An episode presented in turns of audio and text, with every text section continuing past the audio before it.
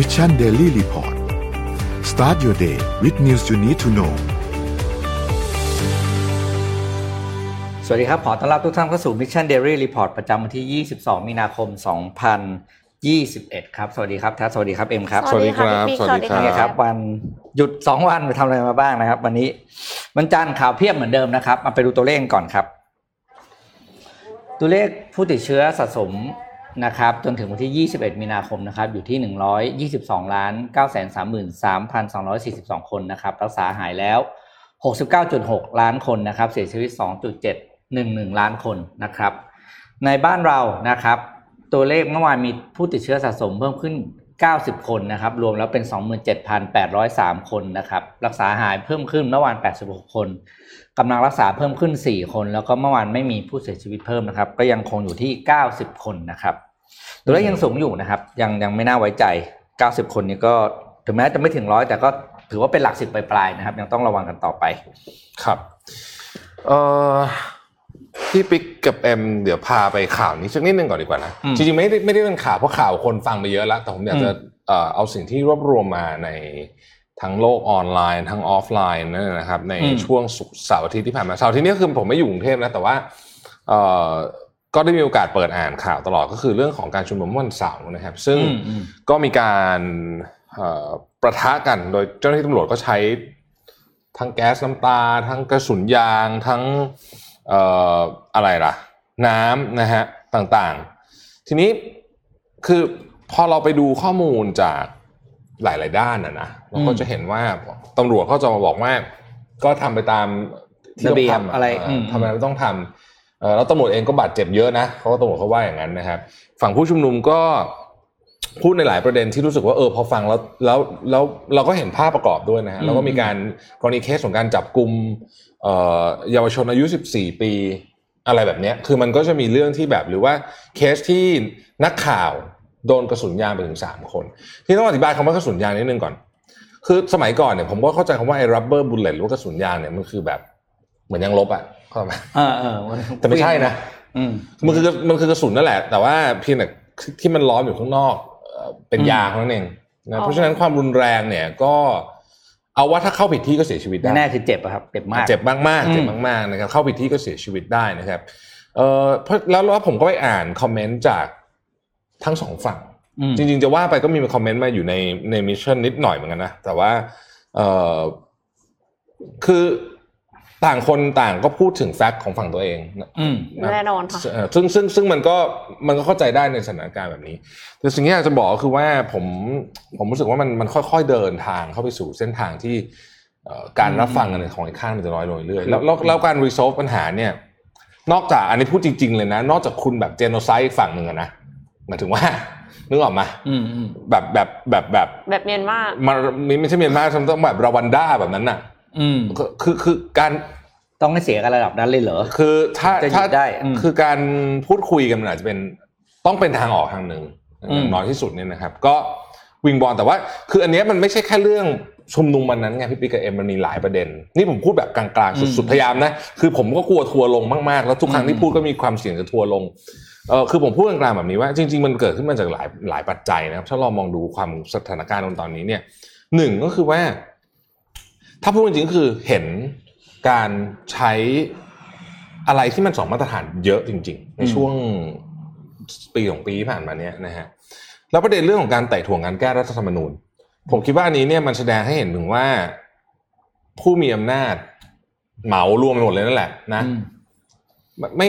คือไม่ไม่คิดแม้แต่ว่าอยากจะสจะฟัละงเออหรือจะทำอะไรที่มันดีขึ้นอะใช่สส่วนนี้ซึ่งเป็นอำนาจที่เขาถือครองอยู่เนี่ยเราก็พูดกันตามตรง คือไม่ว่าเราจะชอบฝั่งไหนหรือไม่ชอบฝั่งไหนก็ตามเนี่ยนะครับในกรณีของรัฐธรรมนูญ ซึ่งรัฐธรรมนูญเนี่ยสำหรับผมเนี่ยมันคือเรื่องใหญ่มากเพราะว่ามันคือมันคือกฎหมายสูงสุดของบ้านเมือง ที่เราเอาไว้เป็นข้อตกลงในการปกครองอืมอยู่ร่วมกัน กฎหมายสูงสุดแบบนี้เขียนไว้ว่า ทุกครั้งที่เลือกตั้งนายกรัฐมนตรี คุณจะมีคะแนนพิเศษ 250 คะแนนจากสมาชิกรัฐสภารวมสวด้วยเนี่ย750 คนอะหนึ่งในสามเป็นคะแนนของคุณแล้วโดยยังไม่ต้องลงทำอะไรเลยโหวตแม้แต่หนึ่งอืมเสียงเนี่ยคือไอคือข้อนี้เป็นข้อที่ผมคอนเซิร์นที่สุดเลยนะอืมเพราะว่าผมรู้สึกว่าอันนี้เนี่ยมัน คือมันไม่รู้จะอธิบายยังไงอะนึกนึกไม่ออกจริงว่าอธิบายนี่มันไม่เออมันเหมือนบอลเออไม่รู้จะอธิบายยังไงบอลมีแต้มต่ออะไรตลอดอะก็เรียก ลงไปก็แทบจะชนะแล้วอะเออ คือ นั่นแหละ เพราะฉะนั้นเราอยากให้มันกติกามันยุติธรรมหน่อยอะไอชุมนุมเนี่ยปลายทางแล้วใช่ต้นทางเนี่ยมันมีเรื่องซ้อนกันอยู่หลายเลเยอร์นะครับอืมจับตาชุมนุมวันที่ 24 มีนาเออไม่เออมีนามีนานี้นะครับก็วันพุธ24มีนานี้นะครับอ่าวันพุธเอ่อก็เป็นกลุ่มของธรรมศาสตร์และการชุมนุมนะฮะอันนี้ก็จะอืมอืมก็น่าจะเข้มข้นนะเพราะว่าอืม situation ตอนนี้มันค่อนข้างจะสุกงอมประมาณหนึ่งแล้วนะในความรู้สึกผมนะฮะเพราะอย่าลืมว่าสัปดาห์ที่ผ่านมาพอไม่มีการโหวตเรื่องแก้เนี่ย ก็จะมีการเคลื่อนไหวจากภาคประชาชนใช่เพราะเขาเห็นแล้วไงว่าคุณไม่ทำคุณแล้วคือถ้าคุณทำอะไรให้มันดีๆ มันก็จะแบบเออเขาก็จะไม่ออกมาชุมนุมหรอกอะพูดง่ายๆนะนอกนอกจากคุณจะไม่ทำแล้วมันยังมีฟิลของความไม่เห็นหัวประชาชนเลยผมบอกคุณตรงความรู้สึกแบบนั้นนะแบบพวกคุณทำอะไรกันอะเหมือนนึกออกไหม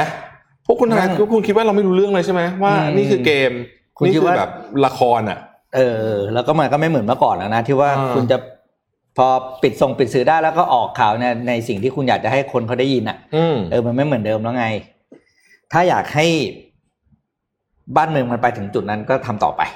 อืมเออเพราะมันอันตรายจริงๆนะมันอันตรายจริงอืๆมแล้วแล้วเราก็เห็นอยู่แล้วว่ามันไปมันมีแนวโน้มว่าจะไปอย่างนั้นมากๆมากมากด้วยมากๆอืมนะครับ คือถ้าเราจะไปท่าแบบแตกหักอะนะอืมขอให้ดูตัวอย่างประเทศอื่นไว้นะ ใช่ว่าผลของการกระทำมันจะเกิดใช่อะไรขึ้นว่ามันจะเป็นใช่อะไหไรขึ้นนะครับไปดูตัวอย่างประเทศอื่นมีเยอะ อืมอืมหวังว่าเราจะไม่ไปกันถึงขนาดนั้นนะครับ เพราะฉะนั้นเอ่อครับนี่แหละพูดง่ายก็พูดเอาเอาให้เอาให้ทัวร์ลงน้อยที่สุดเท่าที่จะลงอืมน้อยได้เนี่ยคือผมไม่ได้คือเอาจริงผมก็ไม่ได้กลัวทัวร์ลงอะไรมากแต่ผมรู้สึกว่าเรื่องนี้มันต้องมองจากสองด้านจริง ๆ ต้องมองจากสองด้านจริง ๆ อืม ชินแล้วเนี่ยค่ะทัวร์เทิร์นดูเหมือนโอ้ยเอ่อประชากรชาวไทยจะไม่ค่อยมีความสุขกันเท่าไหร่นะคะ แต่ว่าเพิ่งมี World Happiness Report ออกมาค่ะอ่าใช่เรามาดูกันดีกว่าว่าใครกันที่มีอืมความสุขมากๆเลยแล้นะวจากคะดูบ้านเราอะอยู่ในระดับที่เท่าไหร่มีเปล่าอะไปไม่มีไปดูแย่ค่ะไม่ต้แย่องนะแน่นอนอ่ามีแน่นอนอยู่แล้วค่ะเห็นไหมค่ะขอภาพเอ่อ M 6.1เลยค่ะ อันนี้คือ rank นะคะที่ World Happiness Report ซึ่งจัดทำโดย Gallup นะคะ ก็ publish ออกมาเห็นไหมคะว่า อันดับหนึ่งเนี่ยก็คือฟินแลนด์อืมซึ่งไม่ได้แปลกใจใช่ไหมคะเพราะว่าอืมฟินแลนด์เนี่ยเป็นแชมป์มาสี่ปีแล้วนะคะอืมสี่ปีซ้อนแล้ว คือวัดความเขาสูงชื่อเนี่ยเขาก็ดีไงฟินไงฟินใช่วัดทั้งหมดเนี่ยหนึ่งร้อยสี่สิบเก้าประเทศค่ะอืมแล้วก็อันดับหนึ่งก็คือฟินแลนด์เดนสองคือเดนมาร์กสามคือสวิตเซอร์แลนด์สี่คือไอซ์แลนด์ ห้าคือเนเธอร์แลนด์แล้วก็ที่เหลือก็จะเป็นนอร์เวย์สวีเดนลักเซมเบิร์กแถวๆนั้นทั้งนั้นเลยเนาะใช่อืมมีประเทศเดียวที่ไม่ใช่แถวนั้นนิวซีแลนด์อ่าอืมนิวซีแลนด์เนี่ยติดอันดับที่เก้าที่เก้าทั้งทั้งที่ไม่ได้อยู่ในยุโรปอ่าทั้งทั้งที่แต่ว่าก็ที่เหลือก็คือยุโรปทั้งนั้นเลยพอนึกออกแหละอะผู้นำเขาดีอะผู้นำเขาดีอะผู้นำเขาดีให้คะนนแล้วก็โควิดเขาก็ควบคุมได้ดีด้วยค่ะใช่ส่วนปัจจัยที่นำมาให้คะแนนนะคะ อันดับหนึ่งเลยเขาให้คะแนนความสุขของตัวเอง ให้ตัวเราเองเนี่ยให้คะแนนว่าเราได้ความมีความสุขเท่าไหร่นะคะสองก็คือรายได้ค่ะ GDP ต่อหัวสามคือการสนับสนุนทางสังคมสี่คืออายุไขเฉลี่ยที่ยังรู้สึกว่าเฮลตี้อยู่ ไม่ใช่นอนติดเตียงห้าคือเสรีภาพในการใช้ชีวิตค่ะ น่าสนใจมากหกคือความเอื้อเฟื้อเผื่อแผ่แล้วก็เจ็ดคือระดับการคอร์รัปชันเออโดยอืมโดยให้คะแนน0ถึง10นะคะก็คือสหราชอาณาจักรเนี่ยร่วงจากอันดับที่ 13 ไปอยู่อันดับที่ 17 สะท้อนผลกระทบจากโควิด -19 ต่อความสุขของประชาชนด้วยอ่าประเทศไทยเนี่ยจาก 149 อยู่ตรงไหนอะพี่ปิ๊กเดาอ๋อค่ะข้างบนเนี่ยห้าสิบสี่โอ้ยไม่ทันทำไมทำไมสายตายาวไงดามไม่ช่วยพี่เลย มองพูดเดียวก็เห็นแล้วประทศไทเนี่ยดีอยู่าญี่ปุ่นอีกเหรอใช่แต่ก็เป็นไปได้เป็นไปได้เขาเขาเครียดไงเพราะญี่ปุ่นมันเครียดออญี่ปุ่ติดอันดับที่ 54 นะคะ แต่ว่าไทยเคยอยู่อันดับที่ 32 ในรายงานเมื่อ 4 ปีก่อนค่ะอ้าวเหรอ ค่ะ แล้วก็โอเคสหรัฐเนี่ยติดอันดับที่ 19 ในปีนี้ ส่วนจีนติดอันดับที่ 84 ค่ะอืมจีนคืออยู่อันดับที่ 84 เลยนะคะเดี๋ยวส่วนอืมฮ่องกงก็อยู่ที่ 77 โดนตัดคะแนนเรื่องเสรีภาพสื่อเยอะปะคือเอ็มรู้สึกว่าประเทศไหนที่แบบเหมือนกับมีเรื่องหึ่มๆกันการเมืองอะไรอย่างเงี้ยประชากรก็จะแบบครับไม่ครั้งอสุดท้ายที่มีควเขามขสำรวจคือปีสี่ปีก่อนแล้วครับ ใช่ไหมที่เอ็มพูดเมื่อกี้อืมไม่ไม่ใช่ค่ะ คือเอ่อ ปีที่แล้วอะ อ๋อปีไทยที่แล้ว ก็อยู่อันดับนี้ 54 อยู่แล้วแค่ห้าสี่อยู่แล้วแต่ว่า 4 ปีที่แล้วอะอยู่อันดับที่ 32 อ่าใช่ไหมสี่ปีที่แล้วอยู่สามสิบสองใช่สี่ปีรูดลงมาเกือบเท่าตัวโอ้กูประเทศ แล้วโอ้ก็ยประเทศประเทศโอ้ยที่ได้คะแนนน้อยๆเนี่ยก็คือจะเป็นประเทศแถบแอฟริกาค่ะ อืม ซิเลโซโท บอตสวานาบอตสวานารวันดาอ่าซิมบับเว อยู่ท้ายตารางเลย ขณะที่อัฟกานิสถานเนี่ยคือประเทศที่ไม่มีความสุขที่สุดในปีนี้ค่ะ แล้วก็ผู้วิจัยเนี่ยเขาระบุว่า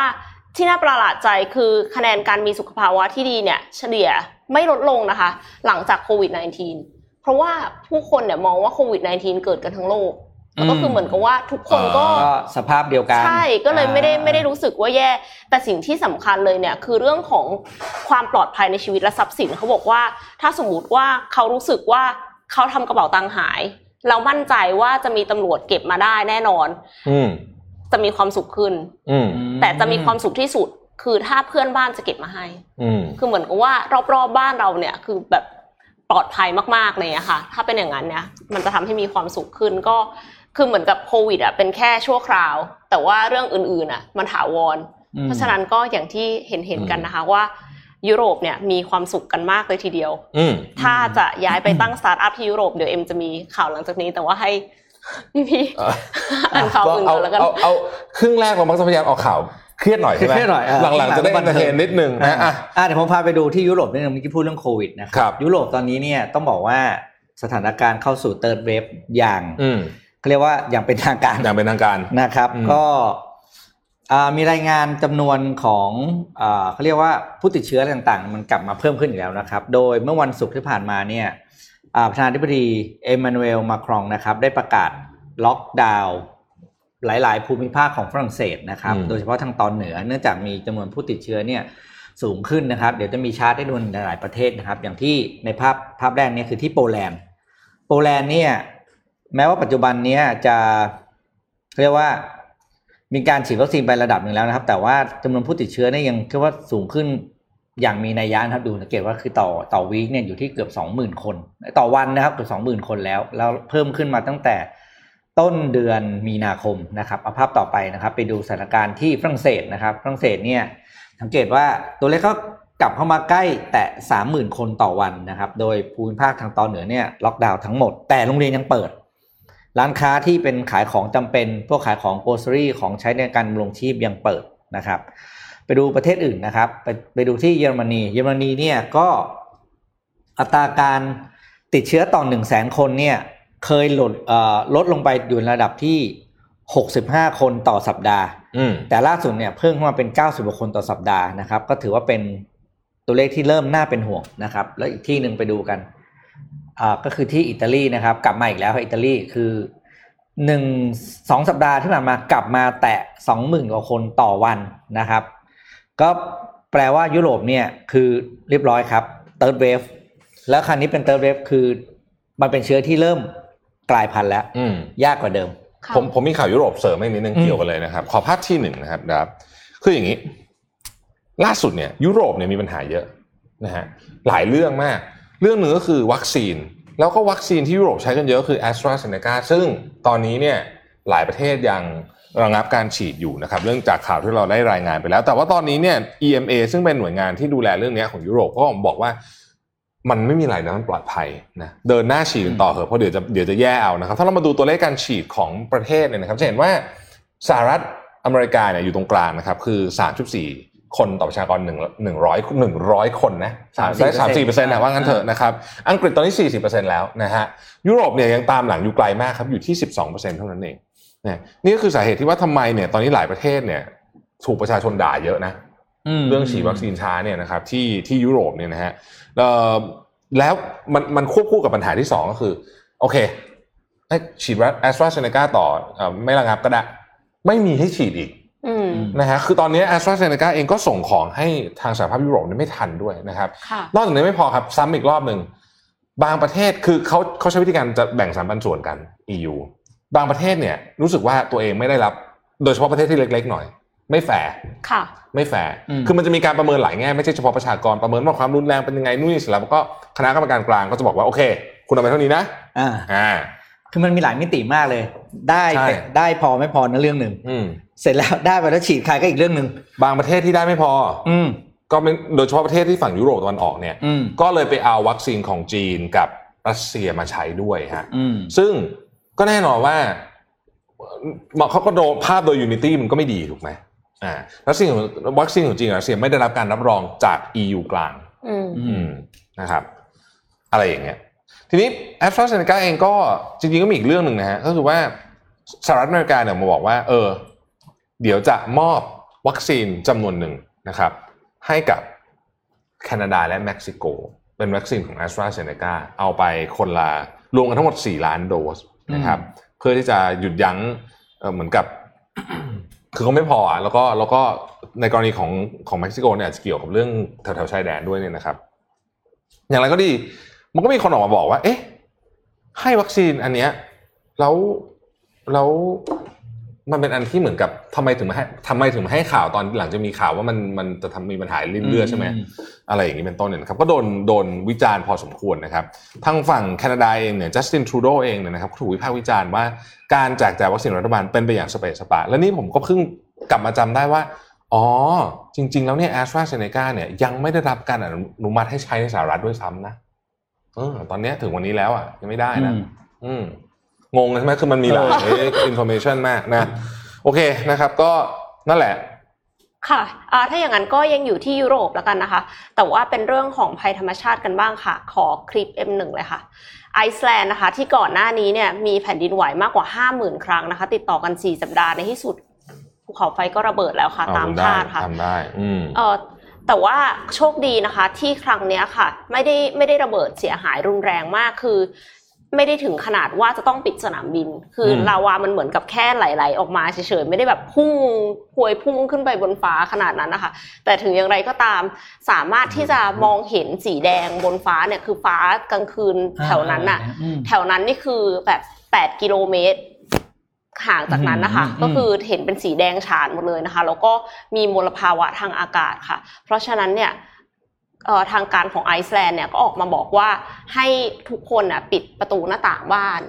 ให้มิดชิดนะคะอืมอืมเอ็มก็งงๆว่าปิดประตูหน้าต่างบ้านแล้วจะเอาอากาศที่ไหนด้วยนะคะ ก็อาจจะต้องใช้เครื่องฟอกอากาศด้วยหรือเปล่ามันไม่มีแน่สารใจออกมาใช่ไหมใช่จากค่ะใต้ดินเอออืมก็เลยเอ่ออย่างน้อยก็เขายังมองกันในแง่ดีว่ามันไม่ต้องถึงขนาดว่าเอ่อปิดสนามบินอืมหรืออะไรอย่างเงี้ยค่ะ แต่ว่าก็น่ากลัวอยู่ทีนี้นอกเหนือจากไอซ์แลนด์ค่ะ ไปต่อกันที่ภัยธรรมชาติอีกที่หนึ่งค่ะ เป็นที่ญี่ปุ่นค่ะ ที่ญี่ปุ่นเนี่ยก็เกิดแผ่นดินไหวนะคะ ก็คือเกิดแผ่นดินไหวบ่อยอยู่แล้วล่ะ แต่ครั้งนี้เนี่ยก็ 7.2 แมกนิจูดค่ะ ที่จังหวัดมิยางิก็โชคดีอีกเหมือนกันที่โรงไฟฟ้านิวเคลียร์ฟุกุชิมะไดจินะคะ ไม่ได้รับความเสียหายค่ะ แต่ว่าก็เกิดไฟดับนะคะ แล้วก็รถไฟชินกังเซ็นก็ต้องหยุดวิ่งชั่วคราว มีผู้บาดเจ็บเล็กน้อย แล้วก็คนที่อยู่โตเกียวอะค่ะ ซึ่งโตเกียวเนี่ยห่างออกไป 400 กิโลเมตร รู้สึกได้ถึงแผ่นดินไหวอืมค่ะ แล้วก็มีการเตือนสึนามิด้วย แต่ว่าภายหลังก็ประเมินแล้วว่า ไม่น่าจะเกิดสึนามิก็เลยยกเลิกคำเตือนไปค่ะอืมครับ ขออีกคลิปหนึ่งค่ะ เป็นที่อเมริกาเป็นทอร์นาโดค่ะทอร์นาโดเนี่ยถล่มรัฐอาราบาอาลาบามานะคะที่สหรัฐ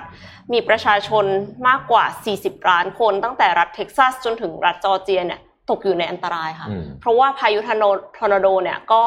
21 ลูกเท่านั้นเอง อืมและนอกเหนือจากนั้นก็คือมีพายุฝนฟ้าคะนองที่รุนแรงด้วยนะคะ นักศึกษามหาวิทยาลัยเนี่ยก็ต้องอพยพเข้าไปแออัดยัดเยียดกันในศูนย์พักพิง เพราะว่าโอ้โหข้างนอกเนี่ยใหญ่มากคือบ้านเรือนเนี่ยพังทลายแล้วก็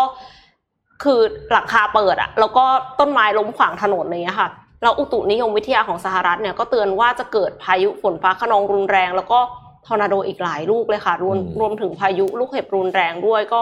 หวังว่าจะสามารถอพยพคนไปอยู่ศูนย์พักพิงที่ปลอดภัยโดยที่ไม่ได้เป็นแบบที่กระจายโควิด -19 ค่ะ เออ อันนี้อันนี้ใหญ่จริงโอ้โหคือผมนี่ตอนที่สมัยอยู่ที่อเมริกาเนี่ยรู้สึกรู้สึกว่าโชคดีที่ไม่เจอภัยธรรมชาติรุนแรงไม่เจอไม่เจอทอร์นาโดอย่างเงี้ย เฮ้ยแต่แถวแถวแถวเมืองผมก็มีบ้างแต่ว่าไม่เจอไง เออ เพราะว่าแบบ เราเราคงทำอะไรไม่เป็นอะ ใช่ใช่ปะเพราะเราไม่ได้วิ่งตามเขาอย่างเดียว train มาวิ่งตามเขาอย่างเดียว อืม พูดถึงเห็นภาพเมื่อกี้เราขออนุญาตเอ่อนึกเพิ่งได้ว่าสัปดาห์นี้มีภาพยนตร์แอคชั่นสุดมันนะครับ เข้าก็คือ Godzilla vs Kong นะสัปดาห์นี้นะอ่านนะฮะก็ผมผมเป็นหนึ่งคนที่อยากอยากเห็นธุรกิจโรงหนังยังยังไปได้ต่อก็เลยจะพยายามสนับสนุนให้ผู้คนไปดูหนังกันในโรงนะครับอ่าอาทิตย์นี้นะฮะมันแน่นอนชัวร์นะอะพาไปดูอีกสักข่าวหนึ่งก็ไม่ได้เป็นข่าวบันเทิงหรอก แต่ว่าก็เป็นข่าวที่ทางโลกตะวันตกเขาให้ความสำคัญมันพอสมควรนะครับ เอ่อดับเปิดคลิปโจไบเดนให้พี่นิด คือมันมีข่าวก่อนหน้านี้ว่าโจไบเดนเนี่ยสุขภาพไม่ค่อยดีใช่ไหมจำได้ไหมค่ะนะครับอืมนี่ดูนะฮะอ่าดูนะหนึ่งนะฮะสองอุ้ยอุ้ยโอ้ยนี่เออแต่ด้วยความเป็นผู้นำนะอ่าปัดนะฮะ คืออายุขนาดนี้แล้วอายุกระดูกก็ไม่น่าจะ ใช่ นี่นะฮะ ยังคงรักษาฟอร์มความเป็นผู้นำได้อืมทีนี้ประเด็นอย่างนี้ครับคือคลิปนี้มันมีมันมีหลายเรื่องมากเลยหนึ่งข่าวลือที่จะบอกโจไบเดนเอ่อสุขภาพไม่ดีจริงหรือเปล่านะครับสองก็คือว่าเอิ่มฝั่งของ Republican เนี่ยออกมาพูดเลยว่า สื่อไม่เล่นเรื่องนี้เลย ซึ่งเขาไม่เล่นจริงๆนะคือเขาก็มีแค่เนี้ยแล้วก็จบนะฮะอืมอืมถ้าเป็นทรัมป์โอ้โห มันจะกลายเป็นแบบ มีมกลายเป็นสื่อทุกสื่อต้องเล่นแบบเออเออเออเละเทะแน่นอน ซึ่งเราก็นึกภาพออกว่ามันเป็นแบบนั้นจริงๆนะครับ ก็เขาเลยบอกว่าไม่แฟร์กับกับทรัมป์เลยอะนะไม่แฟร์กับทรัมป์เลยอ้าวซึ่งซึ่งก็อืมก็ตามความเห็นผมก็ก็จริงอืมอืมคือมันมันก็เป็นอย่างนั้นจริงๆนะครับ ทีนี้ก็เลยก็เลยไปหาข่าวโดนัลด์ทรัมป์มาอะจะช่วยเริ่มเสนอข่าวโดนัลด์ทรัมป์ไปด้วยก็ได้นะครับ โดนัลด์ทรัมป์เนี่ยนะ คุณจำเครื่องบินทรัมป์ Force One ได้ไหมอืม เครื่องบิน 757 ที่โดนัลด์ทรัมป์ใช้ตอนหาเสียงก่อนที่จะมี Air Force One หลังจากเขาเป็นประธานาธิบดีเนี่ยนะครับอะทรัมป์ Force One ตอนนี้เนี่ยนะฮะเครื่องบิน Boeing 757 ลำนี้เนี่ยซึ่งเขาบอกว่าเป็นเหมือนกับเป็นไอคอนใหญ่ที่สุดอีกอันหนึ่งของทรัมป์ว่า I've made it คือฉันสำเร็จอะมาเป็นมหาเศรษฐีได้อะนะฮะอืมอันนี้ก็คือเครื่องบิน 757 ซึ่งซื้อต่อมาจากพอลอัลเลนณขณะนี้จอดอยู่ที่ Orange County ที่นิวยอร์กไม่มีอยู่ในสภาพที่ว่าจะบินได้เลยนะครับ อันนี้ให้ดูว่าข้างในเนี่ยหรูหราขนาดไหนนะนี่คือที่นั่งนะฮะโต๊ะไม้มาฮอกกานีโอ้โหแล้วเขาบอกว่าทรัมป์เนี่ยจะโมโหมากถ้าสมมติมีนักข่าวขึ้นมา แล้วททำอะไรโดนอะไรหกใส่นิดนึงเนี่ยจะโวยวีนแตกมากๆแล้วก็ทุกคนเนี่ยต้องเคลื่อนที่ในเครื่องบินเนี่ยอ่าแบบที่ทรัมป์บอกอืมคือคือจะมีกฎเกณฑ์ที่หมายความว่าไงเข้มงวดมากๆว่าแบบคนนั้นนั่งตรงนี้ได้คนนั้นห้ามนั่งตรงนี้อะไรแบบนี้เป็นต้นเนี่ยนะครับ นี่ก็คือห้อง state room คือทรัมป์เนี่ยธุรกิจเขาก็ค่อนข้างแย่ในช่วงโควิดอ่านะครับเขาก็เลยคิดว่าเลยไม่สามารถที่จะ โอเปเรตเครื่องบินลำนี้ได้จะเล่าให้ฟังมันแพงขนาดไหนในการโอเปเรตนะฮะอะไปดูนะฮะนี่คือตราสัญลักษณ์ประจำตระกูลโอ้โหปักอยู่ที่หมอนนะฮะเอ่อเครื่องบินลำนี้นี่คือห้องนอน อยู่ในเครื่องบินนะครับ เครื่องบินลำนี้เนี่ยนะครับโดยปกติถ้าเป็นเครื่องบินพาณิชย์รุ่นนี้เนี่ย มันจะสามารถเอาคนเข้าไปนั่งได้ โดยที่นั่งปกติเนี่ยนะครับ ประมาณสัก 220กว่าคนนะฮะทรัมป์ก็ refit เครื่องบินใหม่เนี่ยเหลือแค่ 43 คนเท่านั้นก็เป็นสาเหตุว่าทำไมมันถึงดูหรูหราขนาดนั้นเนี่ยนะครับ เอ่อเครื่องบินลำนี้โดยเวลาปกติโดยยังไม่ต้องซ่อมเลยแต่อันนี้ต้องซ่อมเยอะนะฮะอืมอันนี้ต้องซ่อมเยอะกว่าจะบินได้นักวิเคราะห์คาดว่าเครื่องตัวเครื่องยนต์ตัวหนึ่งอะมันเสียหายต้องต้องมีการ retrofit กันเยอะ ค่าซ่อมก็เป็นหลายล้านเหรียญแน่นอน แต่ว่าเฉพาะการ operate เครื่องบินหนึ่งลำเนี่ยนะฮะลำเนี้ยนะฮะชั่วโมงหนึ่งประมาณ 20,000 กว่าเหรียญคือประมาณ ชั่วโมงหนึ่งชั่วโมงละสองหมื่นกว่าเหรียญโอ้โหไม่นับเวลาจอดนะเวลาจอดก็มีค่าก็ใช้คือจ่ายหกแสนกว่าบาทอืมตอนหนึ่งชั่วโมงคือ คือเพื่อให้นึกภาพออกว่า วันก่อนผมอ่านที่ไหนก็ไม่รู้นะเขาบอกเครื่องบิน A 3 8 0นะไอ้ลำใหญ่ๆอะอืมค่ะ คือคือให้นึกภาพออกมันกินน้ำมันขนาดไหน แค่แท็กซี่อืมมายังไม่ยังไม่ต้องขึ้นนะ เอาแท็กซี่ไปเตรียมจะตั้งลำอะน้ำมันหมดไปพันกิโลพันกิโลกรัมนะครับไม่ใช่ลิตรอ่าอ่าเออพันฮะพันกิโลกรัมพันกิโลกรัมอะหมดหมดไปหนึ่งตันนะอะอ่าอ่าหนึ่งตันหรือพันตันว่าหนึ่งตันเอออมอืมคือแค่แค่แบบแอวมาแค่นั้นนะยังไม่ทันทำอะไรเลยนะเครื่องเครื่องไม่ติดเลยโอ้โหแบบยังไม่ติดเต็มที่อะนะฮะเพ ราะฉะนั้นเครื่องบินใช้น้ำมันเยอะมาก อืมทรัมป์ฟอร์สวันที่เห็นทองทอง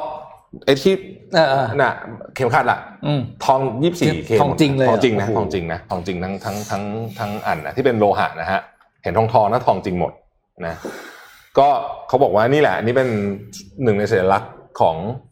ของความหรูหราของโดนัลด์ทรัมป์เป็นเป็นสิ่งของที่ทรัมป์รักมากอืมนะฮะเป็นสิ่งของทรัมป์รักมาก อะก่อนจะเข้าเจ็ดโมงครึ่งผมพาไปเรื่องนี้สักนิดหนึ่งได้ไหมคืออย่างนี้ คนเนี่ย เขียนเข้ามาใน inbox บอกว่าช่วยเล่าเรื่องบิตคอยน์ให้ฟังหน่อยสิอืมแบบคือตอนนี้มันอยู่ในมันป๊อปมันมันโมเมนตัมละอ่ามันมาไหมโมเมนตัมมาโอเคก่อนจะไปเล่าเรื่องบิตคอยน์ซึ่งผมมี report ของของ SCB แต่ว่าจริง ๆ เอาต้องบอกกันนะว่า วันนี้ SCB เขาไม่ได้อ่านไม่ให้ผมอ่าน report แต่ว่าผมอะไปเจอ report นี้พอดีแล้วมันตรงพอดีเลยจะมาเล่าให้ฟังนะครับผมสรุปเรียบร้อยแล้วว่าเป็นยังไง สั้นๆ แต่ก่อนจะมาเล่าที่ report ของ SCB เนี่ยเล่าเรื่องของคนนี้ให้ฟังอีกรอบซาโตชินากาโมโตะสำหรับใครที่ไม่คุ้นซาโตชินากาโมโตะเนี่ยเล่าอย่างนี้ก่อนในเดือนสิงหาของปี 2008 นะครับ มันก็มีโดเมนหนึ่งอยู่ดีก็ถูกจดขึ้นมา ชื่อว่า bitcoin.org นะฮะอืมแล้วหลังจากนั้นเนี่ยก็มี paper ชิ้นหนึ่งออกมาในอินเทอร์เน็ต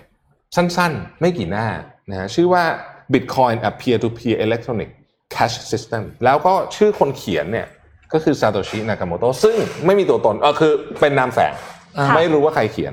นะครับไม่รู้ว่าใครเขียนนะฮะหลังจากนั้นเนี่ยก็เป็นจุดกำเนิดของบิตคอยบิตคอยเนี่ยจากจากตอนนี้ไปอีก 20 ปีเนี่ยนะครับมันจะมีทั้งหมดได้ทั้งหมด 21 ล้านเหรียญตอนนี้ขุดมาแล้ว 18.5 ล้านเหรียญเหรียญนี่คือเหรียญบิตคอยนะฮะอะทีนี้ หลายคนก็พยายามจะคาดเดาว่า เอ๊ะใครนะ คือคนนี้อืมนะฮะคนแรกที่ถูกคาดเดาเนี่ยคือ Hal Finley Hal Finley เนี่ยเขาเป็นคนที่เป็นเป็นทำพวกเกมอะเป็น de- เป็น developer เกมอะนะครับ ก็เป็นคนดังนะฮะเอ่อแล้วก็เอ่อเขาเนี่ยเหมือนกับพูดถึงเรื่องบิตคอยเยอะนะนู่นนี่ต่างๆ แล้วเขาก็ชอบบิตคอยน์ชื่นชมบิตคอยน์มาก แล้วเขาก็บอกว่าเขาเนี่ยเคยได้มีโอกาสพูดคุยกับกับ นากาโมโตเนี่ยผ่านทางอีเมลด้วยนะครับ อย่างไรก็ดีฟินนีย์เนี่ยเสียชีวิตไปตอนเอ่อน่าน่าจะตอนปี 2012-2013 ประมาณนี้นะฮะเอ่อแล้วก็เขาเป็นคนที่ช่วยให้นาเอ่อนากาโมโตเนี่ย test ระบบในช่วงแรกๆด้วยนะครับอืมอ่า2014 นะฮะ 2014 เขาบอกว่าโพสต์สุดท้ายของของฟินนีย์เนี่ยบอกว่าตอนนั้นบิตคอยน์ยังราคาไม่กี่ตังค์บอกว่า hopefully they will be worth something to my heirs คือเขาอะ บอกว่าเขาเก็บบิตคอยน์ไว้ใน offline wallet คือเอา wallet มันมีสองแบบ มันมีแบบอืมออนไลน์อยู่ในมือถือนะครับ กับ offline ที่เป็นเอ่อ actual wallet มันจะเป็นอย่างเงี้ยพวกที่แบบเขาเล่นหนักๆ serious เรียกบางทีเขาเก็บไว้ออฟไลน์นะฮะแต่ว่าคุณจะต้องมี key private key private key ซึ่งพวกไม่ได้ลิงก์อะไรกับ กับข้อมูลส่วนตัวของคุณอะ มันจะต้องเป็น private key ชุดหนึ่ง24คำ16คำไม่รู้จะไม่ได้ละนะหายก็ จบค่ะนะบายบายอ่าจบข่าวนะฮะโอเค ทีนี้มันก็ได้เวลาไปต่อนะครับ หลังจากช่วงประมาณสักปีเนี่ยช่วง 2011-2012เนี่ยเอ่อนากาโมโตะก็หายไปเลยนะฮะอืมแล้วก็กลับมาใหม่ กลับมาใหม่เนี่ยคราวนี้ก็มีการพูดคุยกับคนในวงการสำคัญสำคัญหลายคน นักข่าวพยายามแกะรอย ถ้าคุณ search คำว่าซาโตชินากาโมโตะวันนี้ใน Google คุณจะไปเจอกับผู้ชายคนหนึ่งชาวเอเชียอยู่ที่ LA ซึ่งไม่ได้เกี่ยวอะไรกับไม่เกี่เรื่ยองนี้เลยคนนี้เลยนะครับ ซึ่งเขาก็บอกว่าเขาตอบ คำถามเรื่องเนี้ยทำงานมาหมื่นกว่าครั้งเออถ้าจะตั้ง auto แล้วเป็นผมผมก็ตั้ง auto แล้วเออเขาไม่ได้เกี่ยวอะไรด้วยเลยนะฮะอืมเออเอ่อแต่มันก็มีคนเคลมอยู่ตลอดว่าอืมผมนี่แหละว่าเขาเนี่ยแหละเป็นนากาโมโตะเออผมเป็นนากาโมโตะคนนู้นคนนี้ก็จะ pop up ขึ้นมาเคลม แต่ไม่มีใครพิสูจน์คำเคลมของตัวเองได้สักทีอืมนะครับไม่มีใครพิสูจน์จะพิสูจน์คำเคลมทำยังไงหนึ่งวิธีการก็คือการ move Bitcoin จากที่หนึ่งไปอีกที่หนึ่งของของนากาโมโตะซึ่งยังไม่มีใครทำนะครับอ่าเชื่อกันว่านากาโมโตะเนี่ยมีบิตคอยอยู่ทั้งหมด ฟังดีๆนะอย่าตกใจนะหนึ่งจุดหนึ่งล้าน BTC โอ้โหไม่ใช่หนึ่งจุดหนึ่งล้านเหรียญนะบิตคอย yes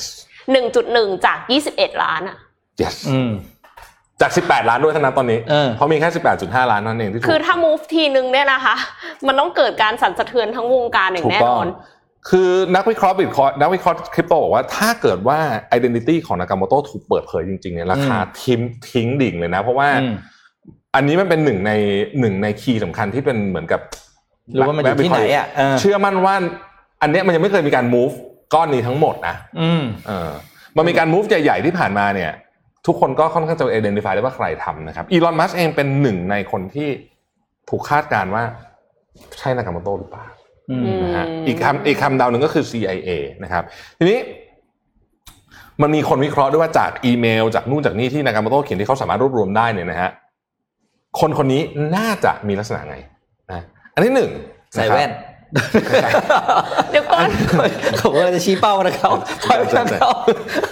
พี่นี่ก็เล่นมุกอะไรก็เอออะแม่ต่อต่อต่ออันที่หนึ่งต้องเป็น genius โอเคนี่เราพอจะเดาได้แน่นอนค่ะแน่นอนนะครับ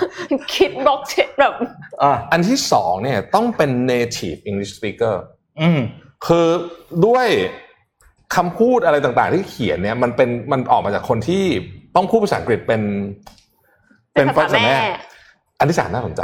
อืมเขาคาดว่าคนเนี้ย ถ้าไม่เคยเรียนที่อังกฤษอืมก็ต้องมีเชื้อสายเป็นคนอังกฤษ เพราะอังเอ่อ British English กับอ่า American English ภาษาไม่เหมือนกันบ้านนอกแล้วบางคำมันมีหลุดออกมาอ่าแล้วเขาวิเคราะห์เอาเอาไปอ่าปั๊บปั๊บปั๊บปั๊บเสร็จนะฮะ แล้วก็บอกว่าอาจจะไม่ใช่แค่หนึ่งคนก็เป็นไปได้อืมนะฮะอย่างไรก็ดี นี่แหละ เจ้าคนนี้เนี่ยนะ จะ น่าสนใจมาก เดี๋ยวเดี๋ยวพี่ปิ๊กเล่าเจ็ดโมงครึ่งก่อนเดี๋ยวผมเล่าบิตคอยต่อ อันนี้อันนี้ในแง่มุมการลงทุนละวงการจะในจะลงทุเขย่าก็ใช้ตาคนนี้แหละรับมนุษย์มนุษย์ลึกลับคนนี้อืมนะครับอะไปดูเจ็ดโมงครึ่งเร็วๆอ๋อแจกของก่อนไหมเออเดี๋ยวก่อนเดี๋ยวก่อนเหรอแป๊บหนึ่งนี่เดี๋ยวคุณนะก่อนจะแจกของขอแจกนี่ก่อนนะครับ SCB ช่วงนี้ใจดีใจดีนะฮะอ่าอ๋อเราจะแจกโค้ดโรบินฮูดอีกแล้ว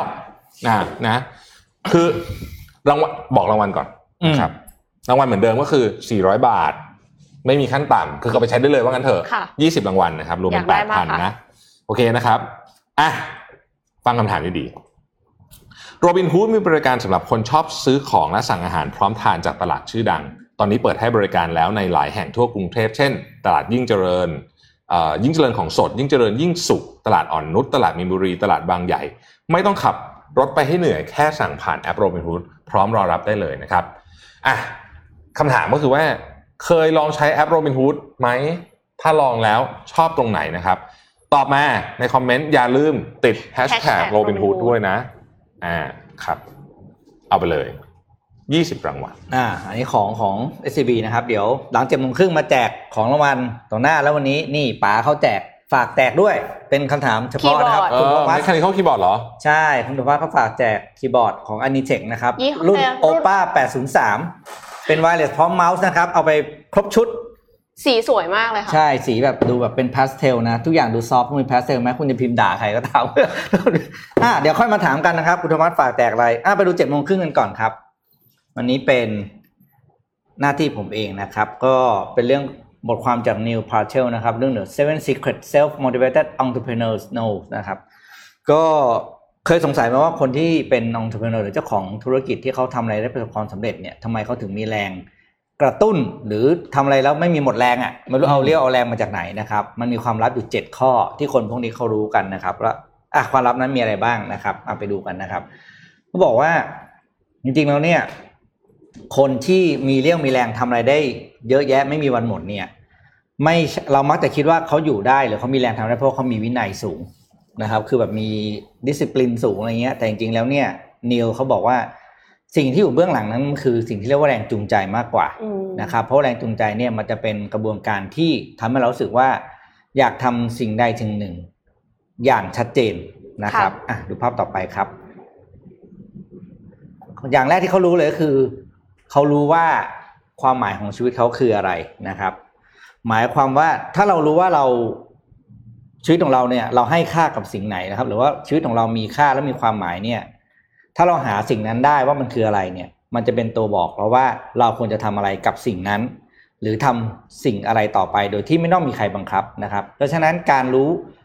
ความหมายของชีวิตตัวเองเนี่ยมันคือการเปิดประตูบานแรก สู่การมีแรงกระตุ้นอย่างต่อเนื่องให้กับตัวเองนะครับขอยกตัวอย่างนิดนึงได้ไหมเพราะเพื่อนเพิ่เอางเลยเจอเขามา แล้วพี่อืมปีก็พี่ปีก็เพิ่งเขียนถึงเขาเหมือนกันก็คือคุณท็อป บิดคัพเนี่ยอืมผมไม่เจอกันมาวันศุกร์แต่พูดด้วยกันมาอืมแล้วผมชอบมากเลยที่ผมถึงขั้นต้องกลับมานั่งคิดเลยว่าเราจะทำแบบนี้ได้ไงได้บ้าง คือเขาบอกว่าเวลาเขาชวนคนมาทำงานเนี่ย อืมคือเงินอะไรมันก็มันก็มันก็ได้ประมาณหนึงแหละ มันก็จะไปอืมก็ไม่ใช่ว่าเราจะสามารถจะซื้อคนเออไม่ใช่ซื้อจ่ายเงินแพงที่สุดได้เสมออะไรอืเงี้มยแต่สิ่งที่เขาบอกคือว่า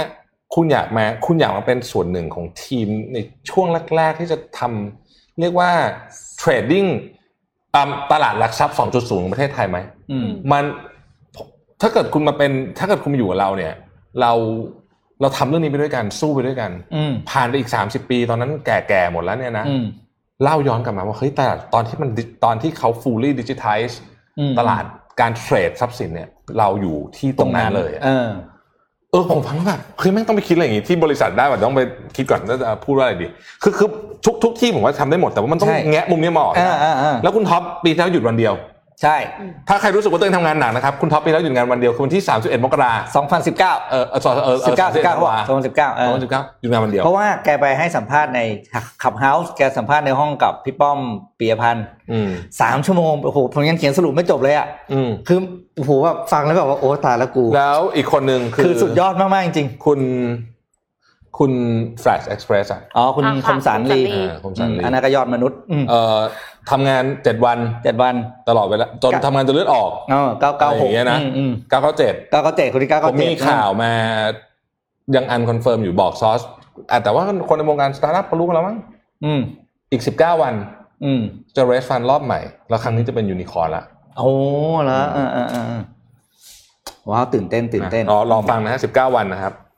อืม นะครับอืมคือต้องมีคนแบบเนี้ยแต่ว่าเล่นเสร็จแล้วกำลังกำลังจะกำลังพยายามจะเดี๋ยวกำลังพยายามจะเขียนเรื่องคุณท็อปให้จบวันนี้นะครับ เพราะว่าสามชั่วโมงมันยาวมากจริงๆแล้วโอ้เฮ้โหยคือเวลาฟังคุณท็อปเนี่ยคุณห้ามทำเลยนะ เพราะเขาเป็นคนพูดเร็วมาก เขาเป็นคนพูดเร็วมากเขาคือพูดเร็วมากสมองคุณนี่ต้องแบบ concentrate สุดๆ ถึงขนาดที่ว่า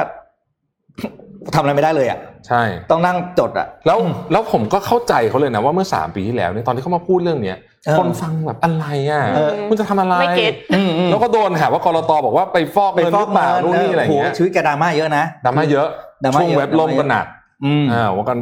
วันนั้นไม่ได้คุยแต่ว่าช่วงแกเว็บล่มก็หนักแกเล่าให้ฟังจะลงเราเล่าเรื่องคุณท็อปแล้วเจ็ดโมงครึ่งวันละเขาเล่าเขาเล่าให้ฟังบอกว่าตอนที่ทำบริษัทแรกอะ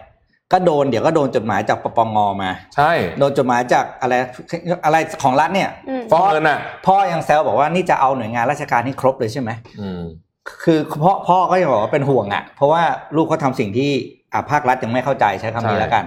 เขาบอกพ่อยังแซวว่านี่จะเอาให้ครบเลยใช่ไหมทุกกรมทุกอะไรที่เกี่ยวกับเรื่องเนี้ยนะครับ ก็ผมเป็นนักต่อสู้ที่สู้มายาวนานจริงเดี๋ยวแต่ว่าวันนี้จะเขียนให้จบ คือเขาเชื่อเรื่องนี้จริงๆอะเขาเชื่อเรื่องนี้เออเขาเชื่อเรื่องนี้จริงโคตรเชื่อเลยอะเชื่อมาตั้งแต่คนยังไม่รู้ว่าบิตคอยน์คืออะไรใช่อืมอืม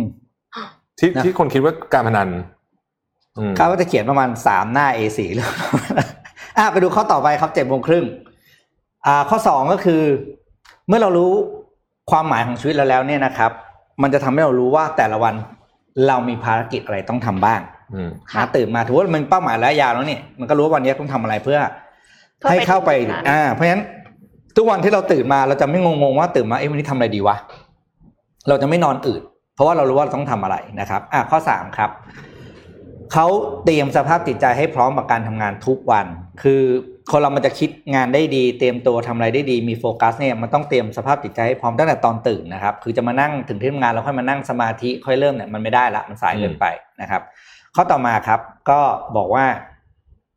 เขาไม่ได้ขึ้นกับเซลล์ดิส i ปลินอย่างเดียว อันนี้บอกความได้เขียนไว้ดีมากก็คือบอกว่า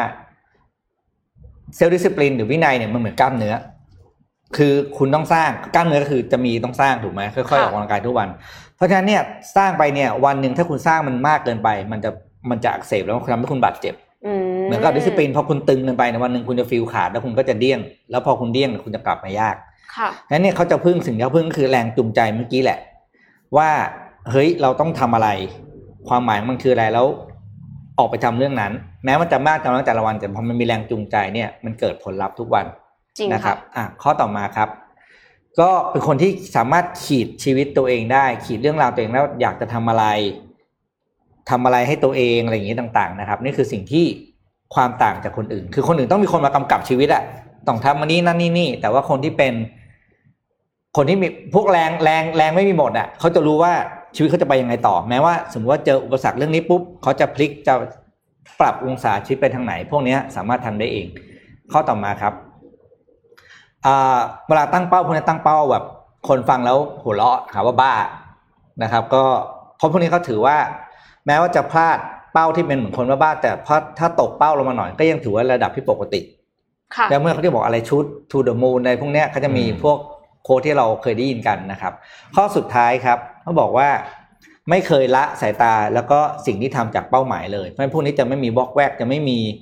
จะไม่มีการรู้สึกว่าใครมาทักแล้วเลิกใครมาทักแล้วก็เออเออเกิดความลังเลโดยคุณท็อปอย่างเงี้ยอืมแกโดนจดหมายกี่อัอันนนั้นนะไม่อันไม่ใช่แค่ทักครับปปงเรียกไปชี้แจงเออคอัรับนเนี้ยคืออันเนี้ยเสียงติดคุกติดตารางเลยทีดีวเขาไม่เคยละเป้าหมายจากสิ่งที่เขาทำนะครับอืมเพราะฉะนั้นเนี่ยเขาจะยึดมั่นในความเชื่อตัวเอง ความหมายของสิ่งยึดมั่นในอืมสิ่งที่เขาให้ค่าให้ความหมายแล้วสุดท้ายเนี่ย มันจะพาเราไปสู่สิ่งที่เราต้องการอืมอะครับนะครับอะจบเจ็ดโมงครึ่งวันนี้ประมาณนี้ครับอะเห็นกลับมาเรื่องด้วยค่ะแอปแอปโรบินฮูดกันต่อโรบินฮูดเยอะมากเอาอืมพอกันไหมดาพอครบยังครบแล้วครบแล้วครบแล้วนะครบแล้วแหละอืมอะพอก่อนนะครับอะโรบินฮูดพอก่อน เดี๋ยวนินทาคุณท็อปต่อเอ้ยไม่ใช่อะเด็ดอะทำนี่ต่อไม่แต่ว่าคุณคุณเขาชื่ออะไรนะคุณคมคุณสันสรรดีเนี่ยเออคือถ้าไปอ่านประวัติเขาสุดยอดนะบ้านเขาเกิดมาไม่มีไฟฟ้าคุณเอางี้แล้วกัน ใช่ แล้ววันนี้ยี่สิบเก้าเนี่ยอืม กำลังจะ breed unicorn ตัวแรกของประเทศไทยถูกไหมใช่แล้วทันทีที่เมืองไทยมียูนิคอร์นตัวแรกเนี่ยผมว่ามันจะเปลี่ยน ecosystem ของสตาร์ทอัพในบ้านเราเยอะมากอืมจริงค่ะอืมเพราะว่าภาครัฐจะรู้สึกว่า Perspective อ๋อเหรอเราทำได้ความใช่ความความหวังมันจะมา ใช่ใช่อ่าแล้วก็คือนักลงความหทุวังนมันก็จะจะมามา ใช่แล้วเดี๋ยวดูนะขาก็จเปลี่ยนเปลี่ยนแซะหน่อยได้ไหมมุมงปขอเลยแซะหน่อยได้ไหมใช่เลย เดี๋ยวราชการจะมาถ่ายรูปคู่เลยไม่รู้แน่นอนแน่นอนแน่นอนมาถ่ายรูปคู่ชูป้ายมาอยู่แล้วราชการแน่นอนมันแน่เดี๋ยวได้เห็นช็อตนี้เลยมันเพราะคุณเอ็มเป็นยูนิคอร์นเหรอถ่ายรูปคู่เออคอยดูคอยดูไอตอนเขาทำแทบตายไม่มีช่วยไม่ต้องบอกด้วยว่าสนับสนุนได้รับการสนับสนุนจากหน่วยงานภาครัฐนี่คุณจะต่อสนับสนุนเขาตอนนี้นะครับคุณต้องสนับสนุนเขาทีนึงเป็นหลักพันล้านนะเฮ้ยให้มันทีละทีละแบบล้านสองล้านนะครับอืมคุณจะไปมามาลงรอบนี้ด้วยเนี่ยมันนี่มันซีรีส์เท่าไหร่แล้วหนึ่ง ซีรีส์สี่แล้วมั้งเนี่ยใช่ไหมหนึ่งที่อยู่ในเอ่อมันซีอย่างน้อยใช่ไหมมันหรือเปล่าไม่ไม่ไม่แน่นอนค่ะว่าแต่ละแต่ละซีรีส์เขาไซส์ไหนมา แต่ว่าเออก็แต่คืถ้าอพี่จำไม่ผิดเดี๋ยวต้องไปตามต้องไปตามเออถ่ายรูปคู่ที่พี่ชอบอะถ่ายรูปคู่ชูป้ายเออมันแน่นอนอยู่แล้วทำตัดใต้โฟมด้วยป้ายโฟมด้วย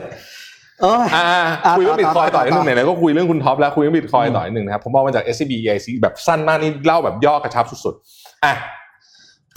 ทำไมบิตคอยน์รอบนี้ถึงขึ้นเยอะอืมนะครับสองสาเหตุสาเหตุที่หนึ่งเนี่ยนะครับอืมคือนักลงทุนรายย่อยเนี่ยเข้ามาเยอะมากเขาบอกว่าดูยังไงรู้ไหมไปดูแฮชแท็กใน Twitter กับเซิร์ช Google สองอันเนี้ยนะครับเพิ่มขึ้นมา 50%จากปี 2017นะฮะซึ่ง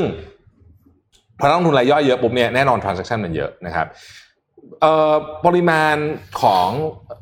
บัญชีอะ account ที่เทรดอยู่ทั้งหมดอะ95%เนี่ยมีจำนวนเอ่อเหรียญอยู่ในนั้นเนี่ยต่ำกว่า 1 BTC อืมก็คือเป็น account ขนาดเล็ก นะหนึ่ง BTC ก็ประมาณ1ล้าน8แสนบาทประมาณนี้นะเอ้ยไม่ไม่ถึงประมาณวันนี้อาจจะลงมาหน่อยล้านนะเจ็ดล้านหกอะไรอย่างเงี้ยนะครับอันนั้นก็คือนักลงทุนรายย่อยซึ่งช่วย movement ตลาดเยอะมาก dynamic สูงมากคนพูดถึงเยอะ อันที่สองคือบริษัทขนาดใหญ่และนักลงทุนสถาบันนะครับ คือตอนนี้เนี่ยบทความที่เขาพูดได้ดีๆเขาบอกว่า Bitcoin เนี่ยยังไม่สามารถเป็นสิ่งที่คนคิดเขาตั้งใจให้เป็นได้คือตัวกลาง peer to peer ค่ะนะนะคือยังไม่ได้เป็นแบบนั้นเต็มที่อืมณขนาดนี้เนี่ยสิ่งที่มันเป็นคือสินทรัพย์การลงทุน นะอืมไม่เหมือนกันนะอืมตัวการการชำระเงินนั่นคือเป้าหมายของบิตคอยค่ะอันนั้นอันหนึ่งอืมอืมเป็นสินทรัพย์การลงทุนเป็นอีกเรื่องหนึ่งนะครับ ตอนนี้ใช่บิตคอยมีลักษณะคล้ายทองคำตอนนี้นะไม่ใส่เขาทองคำก็คืออมมีการสวิชค่า โอกาสดี value น้อยนะครับอืมและที่สำคัญที่สุดก็คือ ขอไปโอกาสดี value โดยธนาคารกลางไม่มีอืมซึ่งอันนี้นักลงทุนชอบมาก เพราะอืมถ้าคุณถือเงิน US ดอลลาร์ถือยูโรเนี่ยนะฮะคุณเจอ QE แบบ ต่อเนื่องยาวนานแบบนี้เหมือนตอนนี้เนี่ยเจอ1.9ล้านล้านเหรียญสหรัฐเข้าไปใช่เงินคุณเฟ้อคุณรู้ไหมว่าไอ้ตอนนี้รัฐอเมริกาทำไงรู้ไหมออกออก bond bond yield คนไม่อยากได้แล้วอะอืมนะอืมก็พิมพ์เงินออกมาซื้ออะนี่เลยท่านี้เลยพิมพ์เงินออกมาซื้อบอลตัวเองอะอ๋อเออเพื่อเพื่อดึงดึง bond yield ลงมา ซึ่งอันเนี้ยถ้าประเทศอื่นทำนะครับ hyperinflation เลยนะเละเละประเทศไปแล้วซิมบันะบเวไปเลยค่ะเผอิญเป็นอเมริกาก็เลยทำอะไรก็ได้ ก็ไม่ได้หรอกก็ไม่ทำอะไรไม่ได้หรอกเดี๋ยวผลมันก็ต้องตามมาอืมเชื่อนะครับอืมเชื่อ แต่อย่างไรก็ดีเนี่ยมันไม่ใช่แค่นั้นตอนนี้เนี่ยบริษัทหลายบริษัทเข้ามาถือบิตคอยน์เพื่อถือว่ามันเป็นสินทรัพย์ที่สามารถรักษามูลค่าในตัวเองได้ และไม่ถูกแทรกแซงโดยโดยธนาคารกลางก็คืออมเหมือนทองคำเป็นต้นเนี่ยนะครับ เช่น MicroStrategy นี่กำไรไปเพียบนะฮะ MicroStrategy เนี่ยมีบิตคอยน์อยู่ 70,000 BTC นี่ก็ว่าเยอะมากแล้วนะฮะอืมเออเทสลามีประมาณ 1,500 ล้านเหรียญสหรัฐเนี่ยนะครับ ทีนี้ ตอนนี้บิตคอยน์เนี่ยมันก็ถูกนำมาชำระเงินบ้างละเหมือนกันนะครับอืม PayPal ก็ใช้นะ Mastercard ก็กำลังจะใช้นะฮะแล้วก็หลาย ๆ สินค้าตอนนี้เนี่ยรับเงินสกุลคริปโตแล้วนะครับเขาคาดการณ์กันไว้นะฮะจากกองทุนของ Bridgewater เนี่ยบอกว่าน่าจะมีบริษัทกับสถาบันเนี่ยถือบิตคอยอยู่ประมาณสัก 10%ของ Market Cap ตอนนี้ Market Cap ตอนนี้มันทะลุ 1 ล้านล้านเหรียญสหรัฐไปแล้วมันจะประมาณสัก 10%นะครับอืมทีนี้คำถามก็คือว่าอนาคตจะเป็นยังไงบ้าง นะฮะคือถ้าเรามาดู volatility หรือความเหวี่ยงของ Bitcoin เนี่ยนะฮะก็เป็นตัวหนึ่งที่ระยะยาวเนี่ยมันอาจจะมันต้องมันต้องมันต้องนิ่งกว่านี้นิดนึงเพื่อที่จะเป็นตัวแทนของการเก็บ value หรือการชำระเงินได้นะเพราะถ้าเกิดว่ามันเหวี่ยงเยอะจัดเนี่ยอืมเหมือนค่าอัตราแลกเปลี่ยนมันเหวี่ยงเยอะมากเนี่ยเราก็เสียวถูกไหมครับเอามาดูนะฮะที่ผ่านมาเนี่ยเปรียบเทียบกับทองคำเนี่ยนะครับเอิ่มมีมีความเหวี่ยงมากกว่าทองคำสี่เท่าอืมเหวี่ยงมากกว่า S&P อืม500สองเท่า และเหวี่ยงมากกว่าพันธบัตรรัฐบาลเนี่ยถึง 14 เท่านะ ค่ะคือเพราะฉะนั้นถ้าเกิดคุณจะเข้ามาในบิตคอยก็ต้องเข้าใจถึงประเด็นนี้ อันนี้คือพูดในแง่ว่าคุณจะเก็บมันไว้เพื่อใช้ในการใช้จ่ายจริงๆอะนะครับประเด็นที่สองก็คือว่าการไม่แน่นอนความไม่แน่นอนในการกำกับดูแลจากภาครัฐเขาแบ่งเป็น3 scenario นะฮะอันที่หนึ่งภาครัฐสร้างสภาพแวดล้อมกำกับดูแลเพื่อก่อให้เกิดความไว้วางใจในสินทรัพย์ดิจิทัลมากขึ้น อันนี้คือประเทศที่คิดว่าบิตคอยเนี่ยโอเค จะให้ใช้นะครับก็จะมีการออกนโยบาย เช่น คุณจะต้องเอ่ออย่างประเทศไทยก็พยายามจะบอกว่าคุณต้องมีเงินเท่าไหร่ถึงจะซื้อได้หนึ่งนี่ล้านอ่าว่ากันไปหรื อเปล่าอันที่สองภาครัฐไม่ไว้ใจบิตคอยและสินทรัพย์ดิจิทัลอื่นๆถึงจนกระทั่งนำไปหาวิธีการขัดขวางการใช้สินทรัพย์ดังกล่าวเช่นอินเดียนะครับอินเดียประกาศมาว่าไม่ใช้เลิกนู่นนี่นะฮะอันที่สามก็คือว่าภาครัฐสร้างเงินสกุลดิจิทัลของตัวเอง เพื่อเป็นตัวกลางในการชำระเงินรูปแบบใหม่ไปเลย เช่นจีนอืมค่ะนะครับอันนี้ก็คือออกมาแข่งกับ กับบิตคอยไปเลยนะ คือต้องบอกว่าบิตคอยเนี่ยมันอายุสั้นมากครับ มันอายุแค่ 12 ปี อายุสั้นไม่ถึงว่าขอโทษ อายุน้อยไม่ใช่อายุสั้นอื้อหือพูดคำผิดใหม่ใหม่มันใหม่ใหม่ใหม่มากเออใหม่เกิดมาไม่นานเพิ่งเกิดมาไปไม่นานแซงซะแล้วไม่ใช่อายุสั้น เกิดมาไม่นานนะครับ อะก็ มันก็เลยต้องใช้เวลาพิสูจน์ตัวเอง อีกพอสมควร คือมันเป็นมันเป็นค่ะคนละโลก โลกหนึ่งคือ centralized finance ใช่ณปัจจุบันแต่นี่คือ decentral- de- decentralized finance ก็คืออประชาชนคนทั่วไปจัดการเรื่องการเงินกันเองอืมค่ะไม่มีเจ้ามือ ค่ะอืมะครับทีนี้เอ่อกรตกำหนดว่านักลงทุนคริปโตต้องมีรายได้หนึ่งล้านบาทต่อปีขึ้นไปค่ะ ใช่ไหมใช่ตรงเอาใช่ไหมเอาเอาเนาะเอาใช่ไหมโอเคเอ่อแล้วก็ Flash Express นะคะ ตกลงเป็นน่าจะต้องเป็นซีรีส์คือเขาระดมทุนซีรีส์ D-Dog ไปแล้วก่อนหน้านี้ อ๋อดีล็อกไปแล้ว ตั้งแต่ตั้งแต่ปลายปีที่แล้ว 400 ล้านเหรียญสหรัฐโอ้โหหมายถึงว่ารวมกันหมดแล้วทุกซีรีส์ที่ผ่านมาค่ะ 400 ล้านเหรียญสหรัฐ เพราะฉะนั้นเนี่ยที่ต่อไปก็ต้องเป็นซีรีส์ E แล้วล่ะ series E อืม คือรอบสุดท้ายละที่เขาบอกเนี่ยอืมแล้วก็จะยูนิคอร์นละอืมอืมมามาไกลมากอะจริง ๆ ค่ะแล้วหลัง8โมงจะมี extended cut ใช่ไหมใช่เดี๋ยววันนี้เอ็มนี่ไปทำงานป่ะ ไม่ค่ะเออเดี๋ยวนั่งคุยเรื่องคุณท็อปดีกว่า นั่งคุยเรื่องทำเรื่องคุยเรื่องสตาร์ทอัพก็ได้สตาร์ทอัพเมืองไทยเป็นยังไงกระทรวงดีอ่าๆเป็นยังไงบ้างเดี๋ยวให้ดับจะได้มีทำปป้ายระสรบอการเดี๋ยวณ์เดี๋ยวดับทำป้ายรอเออป้ายถ่ายรูปไว้ออกไปให้สวยๆไง ไม่แต่เดี๋ยวเดี๋ยวเราจะเอ่อขึ้น spot สปอนเซอร์ก่อนนะอ่าแล้วก็เราจะใช่หลังจานั่กนนั้นไม่เราไม่หายไปไหนหรอกเรานั่งอย่างอ่านี้เราจะทำรายการให้ให้เป็นแบบเป็น format นิดนึงเออเป็นความไม่ใช่มั่วมึนไม่ใช่ว่าแบบหวัดดีปุ๊บแล้วต่อเลยอะไรอย่างงี้อืมอืมอ่ามาที่สตาร์ทอัพแล้วก็ไปถึงอ่ากฎของ EU ที่จะสนับสนุนสตาร์ทอัพกันดีกว่านะคะ เป็น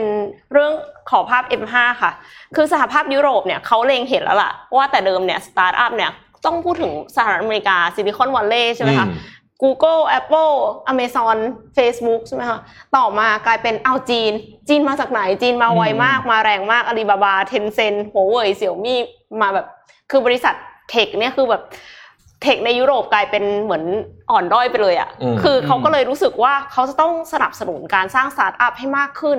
ในสหภาพยุโรปนะคะ ก็มีการเสนอกรอบความคิดแก้กฎค่ะ เพื่ออำนวยความสะดวกในการก่อตั้งธุรกิจ เพื่อให้สามารถจดทะเบียนจัดตั้งบริษัทได้ภายใน 1 วัน และมีค่าใช้จ่ายไม่เกิน 100 ยูโรเท่านั้นเองค่ะอืมวีซ่าถาวรก็คือจะใช้ดำใช้เวลาดำเนินการสั้นลง เพื่อที่จะให้คนเนี่ย talent ต่างๆเนี่ยย้ายประเทศไปอยู่ที่นั่นไปอยู่ยุโรป เพื่อที่จะตั้งสตาร์ทอัพนะคะ แล้วพนักงานที่ได้ stock options ในการถือหุ้นสตาร์ทอัพของตัวเองเนี่ยก็จะไม่ต้องเสียภาษีอีกด้วยค่ะ คือเหมือนกับอันเนี้ยมันเป็นอิชชูที่สำคัญมากเลยนะเพราะว่าคือกลายเป็นว่าโอ้โ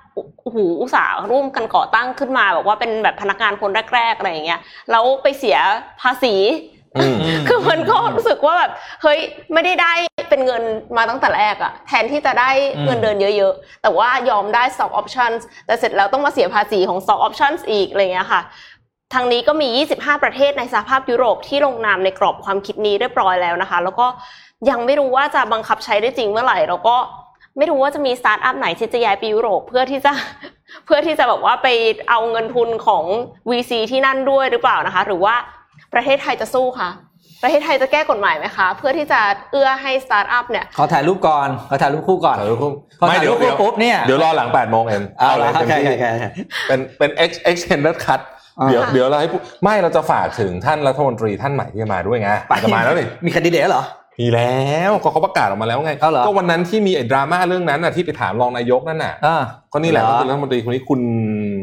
ผมจำชื่อแกไม่ได้ชัยวุฒิหรือเปล่าอืมเดี๋ยวนั้นนะเป็นเป็นเดี๋ยวก็คือพี่อันนี้ไม่ได้ตามข่าวจริงเป็นคนนอกหรือว่าคนที่อยู่ในไม่ไม่ฮะเป็นสสบัญชีรายชื่อของพลังประชารัฐคอ๋อรับไม่ต้องเทียร์ชื่อ คุณ อ่าเดี๋ยวนะฮะ คุณอ่าชัยวุฒิอืม ธนาคมานุสรณ์อ๋อนามสกุลอืมท่านยาวนิดหนึ่งนะฮะโอเคนี่แหละ เป็นรองเลขาธิการพรรคพลังประชารัฐอืมนะครับแล้วก็เป็นตัวเต็งโอ้ของเอ้ยนี่คนนี้ศึกษาธิการเอ่อคนที่จะมา นั่นคือน่าจะเป็นคุณที่นามสกุลเทียนทองอะผมจำชื่อไม่ได้นะอ่าเออคุณนั่นแหละเออเดี๋ยวเดี๋ยวก็เห็นเดี๋ยวกันไม่ว่าใครจะมาก็ตามอะครับ งานใหญ่รออยู่งานใหญ่งานใหญ่อืมอืมนะเพราะว่าทั่วโลกเขาขยับกันแล้ว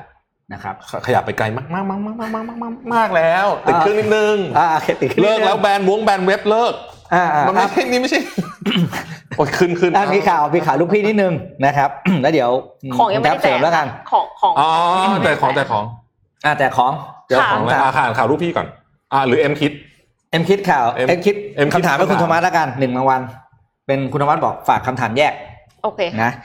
มื่อวันศุกร์ที่ผ่านมารัฐบาลจีนในสุดสัปดาห์ที่ก่อนรัฐบาลจีนออกมา มีข่าวว่า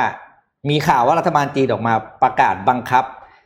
ห้ามเจ้าหน้าที่ของรัฐใช้รถเทสลาใช่ใช่ใช่ใช่ไหมอืมเพราะว่าหุ้นร่วมไปเลยสี่เปอร์เซ็นต์เพราะว่าเพราะว่าเหมือนกับว่ากล้องเทสลาจะมีไอ้ยรถเทสลามีกล้องติดรอบตัว ซึ่งอาจจะทำให้สามารถสปายข้อมูลเกี่ยวกับเรื่องของสถานที่ราชการ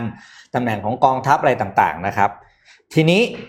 ลูกพี่ครับออกมาตอบโต้เลยครับ ขอรูปลูกพี่ขึ้นมาครับ นี่เป็นภาพที่ลูกพี่ทำเรื่องของ conference นะครับ แล้วก็ลูกพี่ก็บอกว่า ถ้ารถของเทสลาเนี่ย ถูกใช้ไปเพื่อการ spy จริงอย่างที่รัฐบาลจีนกล่าวหา เขาจะปิดโรงงานเลย ใช่ เพราะเขาบอกว่าเขาไม่มีอยู่แล้วความตั้งใจเขาแบบนี้นี่อืมลูกพี่ออกมาเสียงแข็งนะครับ ว่าถ้าเกิดถูกไปใช้เพื่ออย่างนั้นจริง ๆ เนี่ยเขายอมเลยเขาไม่เขาไม่ขายต่ออืมนี่นี่คือจุดยืนของลูกพี่นะครับ ก็ถือว่า แข็งกร้าวแข็งกร้าวชัดเจนแล้วก็นะครับเขาว่าเขาต้องการแสดงความมั่นใจว่ารถของเขาเนี่ยมาใช้เพื่อเพื่อเพื่ออะไรภารกิจชีวิตส่วนตัวจริงๆ ไม่ได้มีผลในเรื่องของการทหารหรือความมั่นคงอย่างที่รัฐบาลจีนกล่าวหานะครับอืมแต่หุ้นลงไปแล้วสี่เปอร์เซ็นต์เอาหุ้นลงมาสี่เปอร์เซ็นต์แต่ว่าจะบอกว่า Tesla Model 3นี่เป็นรถเอ่อ EV ที่ขายดีที่สุดในจีนนะครับอืมอันดับหนึ่งนะรู้ไหมเขาขายรุ่นคันเท่าไหร่ ฟังแล้วฟังแล้วฟังแล้วอย่าเพิ่งเสียใจนะอืมคันละหนึ่งจุดหนึ่งล้านบาท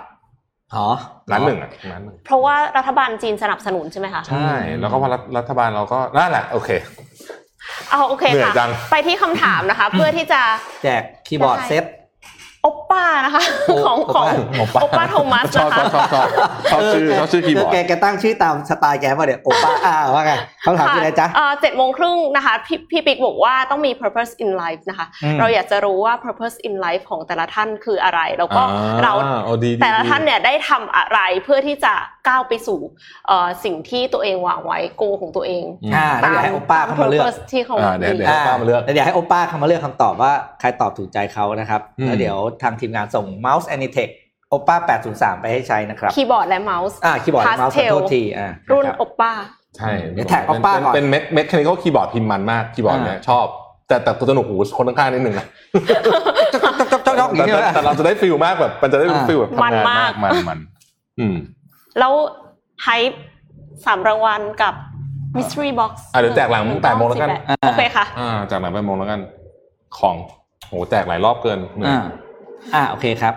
อะเอาเอาเรื่องนี้ก่อนดีกว่าอืมคือเอ่อดาวันก่อนพี่ส่งรถคลิปเอ่อ Audi ไป e-tron ไป เอ๊ะแล้วผมพูดยังวะยังยังยังใช่ไหม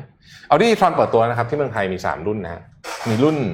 ธรรมดาถูกสุด6ล้านประมาณ6ล้าน4แล้วก็แพงไปนิดนึง6ล้าน7แล้วก็มีรุ่นแพงสุดคือ9ล้าน5เป็น Audi e-tron GT นะครับเป็นเป็นไซส์เป็นรูปเป็นรถแบบอวกาศมากๆอะส่งไปเป็นคลิปเลยมั้งรู้สึกใช่ไหมมีไหมตั้งแต่อาทิตย์ที่แล้วรู้สึก อ่าไม่มีไม่เป็นไร เอารูปนี้ดีกว่า เดี๋ยวค่อยเล่าเรื่องนี้รถรถยนต์ไปดูไปดูในเว็บได้ราคาประกาศแล้วนะจะเล่าแค่นั้นแหละเออขอภาพทีสองครับ โอ้โหคุณ ดูยัง ยังค่ะ โอเค เล่าอย่างนี้ก่อน ทุกคนจำ Justice League เมื่อสามปีที่แล้วได้ไหมอืมอืมโอ้โห คนด่าเละใช่ Rotten ใช่ Tomato ได้ยี่สิบกว่าคะแนนเออเอออะไรแบบเนี้ยนะอืมเอ่อเพราะตอนนั้นเนี่ยครับเรื่องมันเป็นอย่างนี้ครับแซ็ก s ไนเดอร์คือคนที่ถ่ายเรื่องนี้มาตลอดอืมอืมเสร็จแล้วเนี่ยก็ถูกเปลี่ยนตัวจากใช่หลายสาเหตุเอ่อหนึ่งตอนนั้นผู้บริหารไม่ชอบเวอร์ชันที่เนี้ยเขาไปดูกันมาสี่ชั่วโมงก็ไม่ชอบ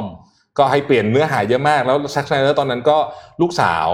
เอ่อบุญธรรมอะอืมลูกสาวบุญธรรมเนี่ยก็เอิ่ม ฆ่าตัวตายเขาก็เลยอืมไม่อยากทำละอืมนะฮะอืมก็เลย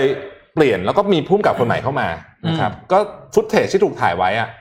ได้ใช้ประมาณสักยี่สิบห้าเปอร์เซ็นต์ในใน Justice League ที่เราเห็นเวอร์ชันนั้นอ่าเวอร์ชันนั้นนะครับ ผ่านไปสักพักหนึ่ง มันเริ่มมีข่าว แล้วก็เริ่มมีแฮชแท็กอืมซึ่งมาจากดาราหลายคนในนี้ด้วย Gal Gadot อะไรเนี่ยก็ก็ Ben Affleck เองก็ออกมานะทวีตบอกว่า ให้เอาเวอร์ชั่นของ Zack มาฉายอืม Zack Snyder เนี่ยเก็บม้วนเทปอันนี้ไว้ที่บ้านนะครับ แล้วก็เอ่อเป็นยังเป็นขาวดำอยู่ไม่ได้ทำสีอะนะฮะในที่สุดเนี่ยนะครับหลังจากที่เปลี่ยนผู้บริหารนู่นนี่คือผู้บริหารชุดเก่าอะพูดจริงว่าคนมันด่าเละว่าแบบใช่ใช่ดูทำหเสียนึ่งของอะทำเสียของทำเสียของด้วย แล้วก็เอาเอานี่นี่คือจุดตายที่สุดของนักการตลาดนะครับเออคุณไม่สามารถเอารสนิยมของตัวเองมาวัดงานแบบนี้ได้จริงค่ะนะก็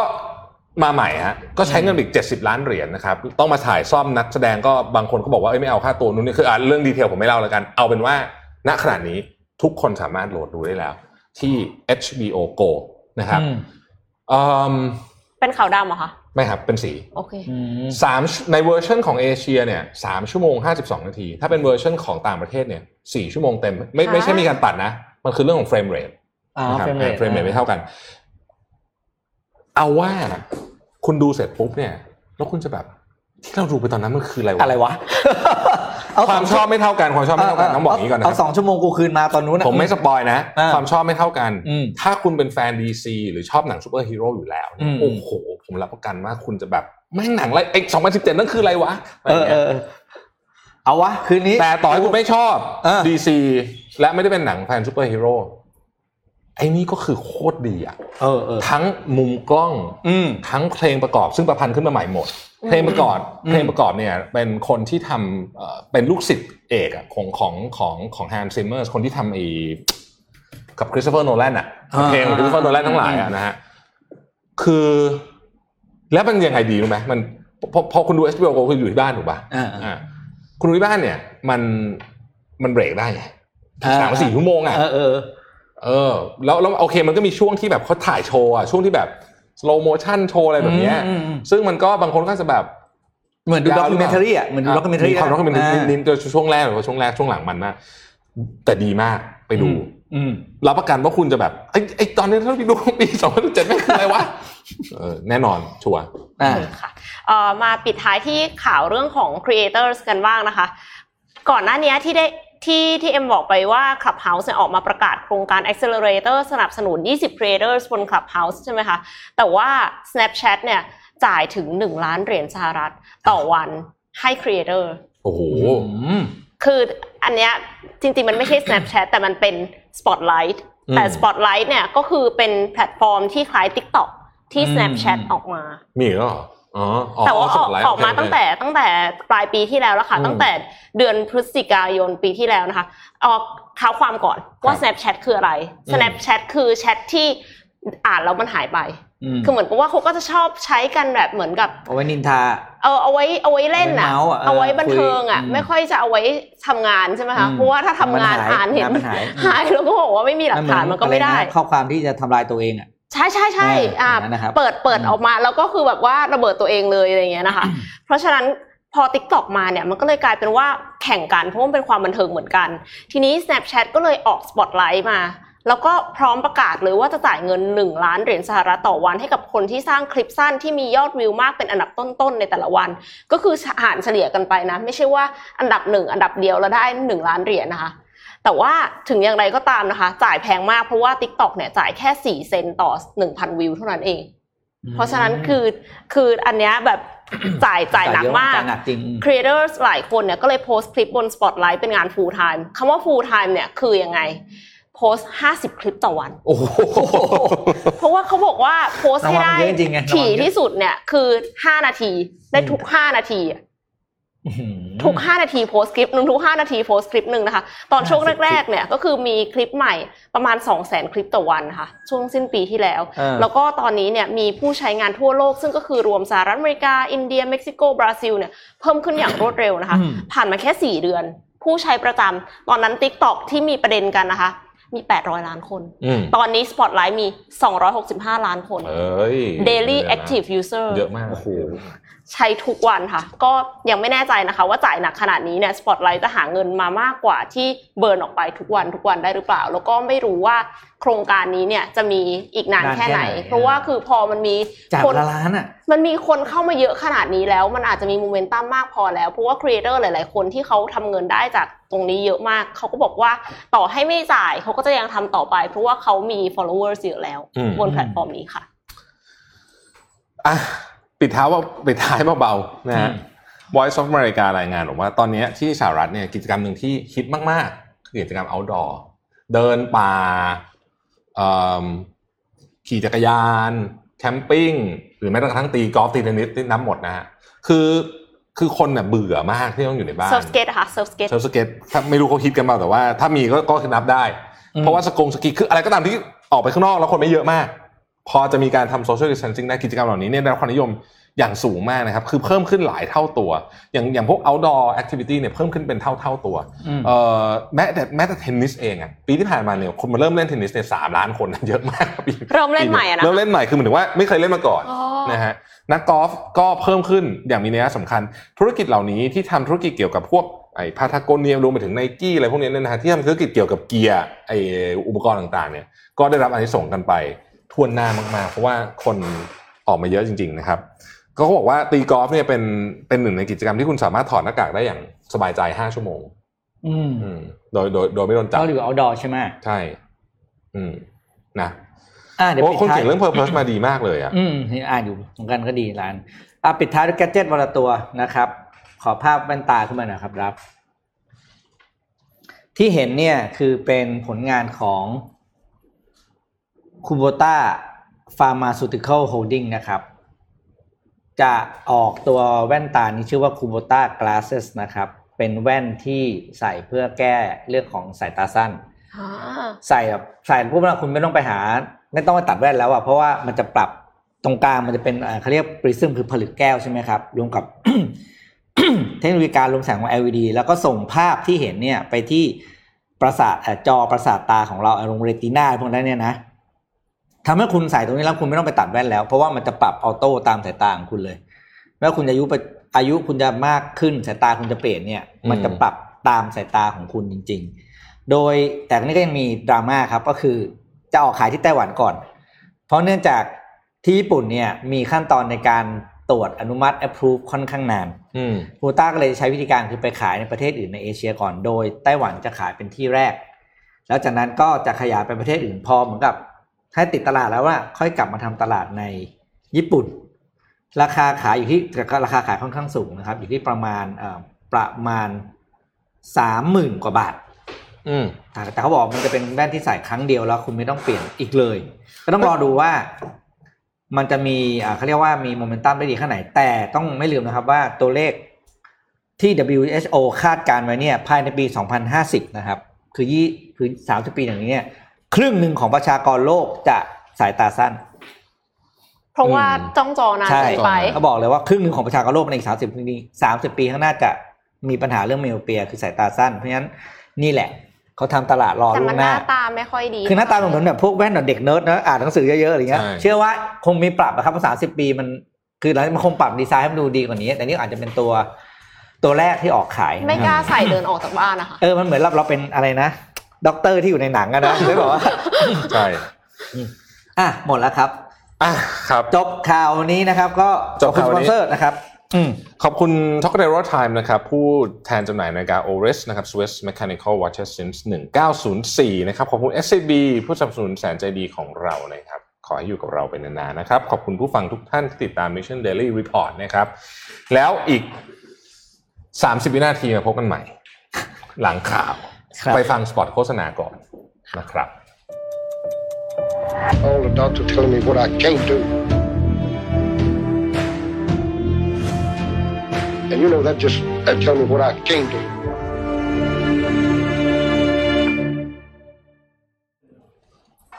กลับมาใหม่กลับมาใหม่ครับรายการเราลึกซึ้งสุดนะครับ มีการจบแล้วคุยต่อนะครับต้องอันนี้ไม่ให้คุยข่าวแล้วไม่คุยเรื่องทั่วไปคุยแล้วไร้ไร้สาระ แต่บางทีช่วงนี้แหละมีสาระที่สุด อืม อืม อะสตาร์ทอัพไทยไปไงต่อดี อ่า ครับ ห้ามตอบว่าย้ายประเทศ เดี๋ยวเดี๋ยวให้ตอบได้ แต่ว่า ยังไม่ได้จะตอบแบบนั้นเลย นี่นี่เดี๋ยวนี้รายการเราเหมือนคอนเสิร์ตนะ มี encore นะมี encore มี encore อ่านี่ฝนตกเหรอเนี่ย ฝนตก อ๋อฝนตกนะครับอ๋อใช่กรมอุตุรายงานว่ากรุงเทพและประเทศไทยจะมีพายุเข้าสามวันนะครับ ไปไหนก็พกร่มกันด้วย อะซาร่าว่าไงคุณ คือคือเราเราฟังเรื่องคุณท็อปแล้วก็รู้สึก โอ้โห บอกเลยว่าวันนั้นเนี่ยผมฟังเนี่ยตั้งแต่ขนาดผมไม่ได้ฟังตั้งแต่ต้นนะ อืม ผมจะค่อยๆเล่าให้เล่าให้ฟังกันผมจับประเด็นอะไรได้บ้าง คุณท็อปเล่าให้ฟังเรื่องตอนตั้ง Bitkub อืม อ่าเขาบอกบทเขาบอกว่าปกติบทสามจะมีสาม stage อันแรกเลยคือตอนตั้งใหม่สตาร์ทอัพมันจะมี burn rate สูงใช่ไหมบอกตอนนั้นค่ะ เนี่ยแกน่ารักนะแกบอกตอนนั้นผมก็ชื่อเสียงไม่ค่อยดีนะ เรื่องการบริหารทีมเพราะแกโหดมากแกเป็น wartime CEO เลยล่ะ ใครทำได้ ก็โอเคทำไม่ได้ทำก็ก็ไปอะคืออาต้องหันสั่งซ้ายหันซ้ายสั่งขวาหันขวา จนถึงจุดที่บริษัทมีกำไรจุดนะเขาก็เรียกว่าพอเป็น peacetime ปุ๊บเนี่ยเขาก็เริ่มสร้าง culture เราสตาร์ทอัพตอนแรกไม่มี culture นะคือลุยอย่างเดียวใช่ไหมครับค่ะก็ก็สร้าง culture เสร็จปุ๊บตอนนี้ก็เริ่มละ core value คืออะไรอะไรอย่างเงี้ยแล้วค่อยๆ สร้างคนให้มีความสุขกับการทำงาน ก็เป็นช่วงที่แกคงเล่าให้ฟังว่าเวลาแกไป recruit คนเนี่ยแกก็ motivate ละด้วยอะไรใช่ไหมครับ ทีนี้พอมาถึง stage ที่สามซึ่งเป็นคำที่ผมผมเพิ่งเคยได้ยินจากแกเป็นครั้งแรกนะแต่มันจริงก็คือแกใช้คำว่า scale stage อืมความหมายประมาณนี้นะคือตอนนี้มันต้องขยายจาก growth stage เออจากจากอะไรที่แบบแกมีอยู่ประมาณ 20 คนเป็น 500 คนอะค่ะเขาบอกช่วงนั้นเนี่ยวิธีการ recruit ของแกบอกว่า ใช้คือถามเอ็มทุกเอ็มเป็นคนที่อยู่ใน Bitkub อยู่แล้วเขาบอกว่าเอ็มมีใครที่เอ็มนับถือในเรื่องการทำงานไหม เอ็มบอกว่ามีสามสี่คนค่ะ offer สอบไปละไปลากมาเลย ไม่ต้องสัมภาษณ์ไม่ต้วองสัมภาษณ์ด้วยคือบอกเขาบอก bypass ถ้าเลยคนที่เอ็มนับถือว่าทำงานเก่งทำงานได้ดีแล้วเอ็ม respect แล้วเนี่ยไปเอามาเลย เพราะว่า HR หาไม่ไหวไงเพราะต้องค่ะมันงานมันสเกลสูงมากแล้วมันต้องเพิ่มคนจำนวนมากเพราะฉะนั้นเนี่ยเขาบอกว่าเขาถือเขาเชื่อว่าคนของเขาเองเนี่ย ถ้าเข้ากับ Bitkub แล้วเนี่ย รู้แล้วว่า เขาเขาจะดึงคนไหนที่เข้ามา ค่ะ แล้วไปไปซอยมาเลยโอ้ยจต้องริงละ ๆ ขอเสริมนิดนึง stage ก่อนอืมหน้านั้นนะคะ ก็คือตั้งแต่ตั้งแต่บริษัทเก่าเลยแหละของของอืมท็อปอะค่ะ อ่าก็คือเขาใช้ intern เยอะมาก แล้วเสร็จแล้วอ่าก็คือพอใช้ intern แล้ว intern คนไหนที่มีคุณภาพก็ดึงเข้าบริษัท อื แต่ว่ามันเป็นการทดลองงานในแบบที่ราคาถูกเขาไปกินน้ำก่อน เอาอืมพี่พี่เอาโซดามาครับ เอ็มว่าเอ็มเอาปะอ๋อครับ มีน้ำโอเค เนี่ยสิ่งที่อันหนึ่งที่ฟังเขาแล้วก็อีกอันหนึ่งก็บอกว่า อันนี้จะเล่าแบบไม่ได้เรียบเรียงนะครับเอาเท่าที่ตอนนี้นึกออกเพราะว่าไอ้ที่โน้ตไว้ยังไม่ได้เรียง แต่ว่าเดี๋ยวจะไปเรียงเป็น sequence ตามที่เขาคุย อีกเรื่องหนึ่งเขาบอกว่าเขาไม่เคยรู้เลยว่าตัวเองเนี่ยทำไมถึงมีนิสัยหรือว่าสัญชาตญาณที่จะเป็นคนเป็นคนทะเยอทะยานของคุณนะพี่ คืออยากเป็นที่หนึ่งตลอดเวลาอ๋อนี่บอกเขาบอกเขาเป็นอย่างนี้เลยนะบอกเขาไม่รู้ทำไมทั้งเขาที่เป็นที่ทีฟตั้งแต่เด็กเด็กเลยเหรอเป็นเนี่ยเด็กเขาบอกเขาไม่รู้ทำไมเขาถึงอยากหรอกเรียนเขาบอกต้องเป็นเหรียญทองของเหรียญทองอะอืม แล้วก็เขาสร้างทั้งที่คุณพ่อคุณแม่เขาก็ไม่เคยแบบพุชอะไรอย่างเงี้ยนะอืมเขาบอกว่าเนี่ยครั้งหนึ่งเขาเคยตอนเขาไปเรียนนะเขาเรียกอะไรนะอ่านสิบวันสิบกว่าชั่วโมงอะทุกวันค่ะแล้วก็พิธีกรก็คือพี่ป้อมถามว่าแล้วตอนนั้นแบบไม่เหนื่อยแล้วถึงแม่เลยเหรอบอกอ๋อไม่เหนื่อยครับ เพราะว่าผมทำทุกอย่างหนักจนชินอืมคือมี motivation คือแบบเรียนหนักจนชิน ทำงานหนักจนชินก็จะเป็นที่มาว่าแกทำงานเป็นปีไม่ได้หยุดเลยจนบอกว่าคุณแม่แซวว่าปีหนึ่งเนี่ยจะเจอลูกชายได้คือต้อง make appointment ตัววันเกิดโอ้โหยเอางี้ดีกว่าเออผมฟังผมไปพูดคุณท็อปมาเสร็จอะอ่าผมอ่าผมฟังเขาทำงานผมรู้สึกว่าแบบรู้สึกว่าเราขี้เกียจอะเออตอนนั้นผมว่าผมก็ทำงานเยอะนะถ้าพี่แฮปขี้เกียจนี่พอฟังคุณท็อปเสร็จแล้วแบบเฮ้ยเออจริงๆแกมันต้องเบอร์นี้เลยเหรอวะแกแกแก hyper จริงๆแล้วแบบว่า โอ้โหรู้แล้วว่าคนที่อ่านสื่อมาเยอะมากแล้วอีกเรื่องที่ผมชอบมากก็คือ มีคนพี่ป้อมถามว่า เรื่องการเรียนมหาวิทยาลัยยังจำเป็นไหมอืมแล้วก็โอ้โหคุณท็อปตอบแบบว่ากลุ้มใจมากเขาบอกว่าผมเข้าใจว่าไอ้ที่เรียนมาสี่สิบปีมันไม่ได้ใช้แล้วอะสิ่งที่ยากสุดตอนนี้คือเราจะต้อง unlearn สิ่งที่มีอยู่ อ่าแน่นอนอ่าแล้วแกก็ความยากสุดแกก็เล่าเรื่องเกี่ยวกับว่า มีเรื่องเรื่องเคสของจักรยานคนหนึ่งชื่อแซลลี่หรือแซลลี่ผมจำไม่ได้แซลลี่ไบหรือแซลลี่ไบจักรยานเลี้ยวซ้ายเลี้ยวขวาไหมอ่าจักรยานเนี่ยก็คือ ถ้าถ้าเราหันซ้ายล้อมันจะเลี้ยวไปทางขวา ถ้าเราหันขวาล้อมันจะเลี้ยวทางซ้ายซึ่งมันจะสวนกับชีวิตปกติอืมใช่ไหมเขาบอกเขาให้คนที่ขี่จักรยานเป็นเนี่ยมาขี่จักรยานคันเนี้ยให้ได้อ๋อเพื่อที่จะอันเลินสิ่งที่ตัวเองเคยเรียนใช้เวลาทั้งหมดแปดเดือนโอ้โหในการที่จะขี่ได้ แต่ถ้าเอาคนที่ขี่จักรยานไม่เป็นเลย มาขี่จักรยานคันเดียวกันเนี้ยสองอาทิตย์เฮ้ยเพราะว่าคุณไม่เคยเรียนในสิ่งที่อะไรพวกนี้ไงค่ะ แล้วพอมาเทปคุณทำได้เขาบอกแล้วเอาไอ้คนที่แปดเดือนแหละกลับมาขี่จักรยานแบบเดิมไม่รู้อีกกี่เดือนเพ ราะว่าแบบหัวเราจำกับสิ่งที่เราเคยที่เราเคยทำไปแล้วไง อีกอันหนึ่งที่คุณท็อปบอกว่าเขาเป็นห่วงมากแล้วบอกจะน่าเสียดายมากคือปัจจุบันเนี้ยคุณท็อปบอกว่าให้เราเปิดมือถือสิครับ มีแอปอะไรเป็นของคนไทยบ้างน้อยมากตอนนี้เราค่ะเป็นเขาเรียกเป็นโคโลเอ็มไนมีแอปซ์ของเทเรวิซ่าค่ะอ่าเราไม่ค่าค่าแคเรวิซ่าโอเคครับเราคนเราโคโลไนซ์หมดแล้ว แล้วบอกตอนนี้เหลือสิ่งเดียวที่ไทยเรายังเป็นเขาเรียกยังไม่เป็นเมืองขึ้นนะ คือภาคการเงินอืม เพราะถ้าภาครัฐเนี่ยยังไม่สนับสนุนเรื่องภาคการเงินเนี่ยแล้วสุดท้ายเราเสียตรงนี้ไปเนี่ยเราจะไม่เหลืออะไรเลยนะจริงๆแบงก์หลาย ๆ แบงก์ก็ไม่ใช่ของไทยแล้วนะคะอืมก็เป็นแบบญี่ปุ่นก็ก็มาซื้อบ้างใช่ใช่อะไรอย่างเงี้ยค่ะเนี่ยอันนี่คือสิ่งที่แบบว่านึกได้คร่าวๆตอนนี้โอ้โหแต่มีอีกเยอะมากเลย เยอะแบบคุณท็อปพูดแล้วแบบต้องจดแบบว่า โอ้ยเดี๋ยวต้องไปนั่งเรียบเรียงแล้วมันแต่เขาท็อปไปพูดเรื่องอะไรบ้างอืมถึงไปพูดว่าคุณท็อปพูดอะไร ก็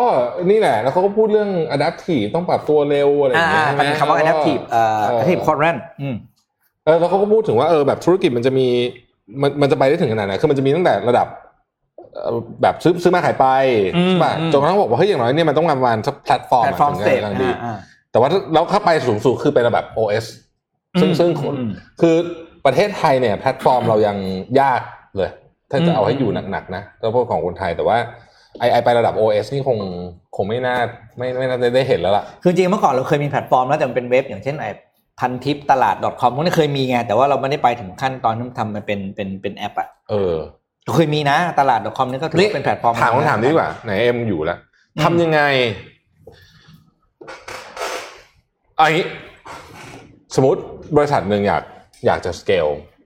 คิด scaling model ไม่ออก เพราะว่า อะพี่ยกตัวอย่างยกตัวอย่างบริษัทบริษัทนี่ก็ได้นี่ Mission To The Moon เนี่ยอืม Mission To The Moon เนี่ยก็ทุกวันนี้ก็โอเคนะ ก็ก็อืมก็รายดงรายได้ก็โอเคก็โตมาไวมากแล้วนะคะอืมแต่ว่าคำถามก็คือเฮ้ยถ้าเราอยากจะไปสเกลมากกว่านี้เนี่ย มันต้องมันต้องใช้กระบวนการของความคิดยังไง เช่น พี่ต้องไปออก service ที่ไปขายคนหรือไง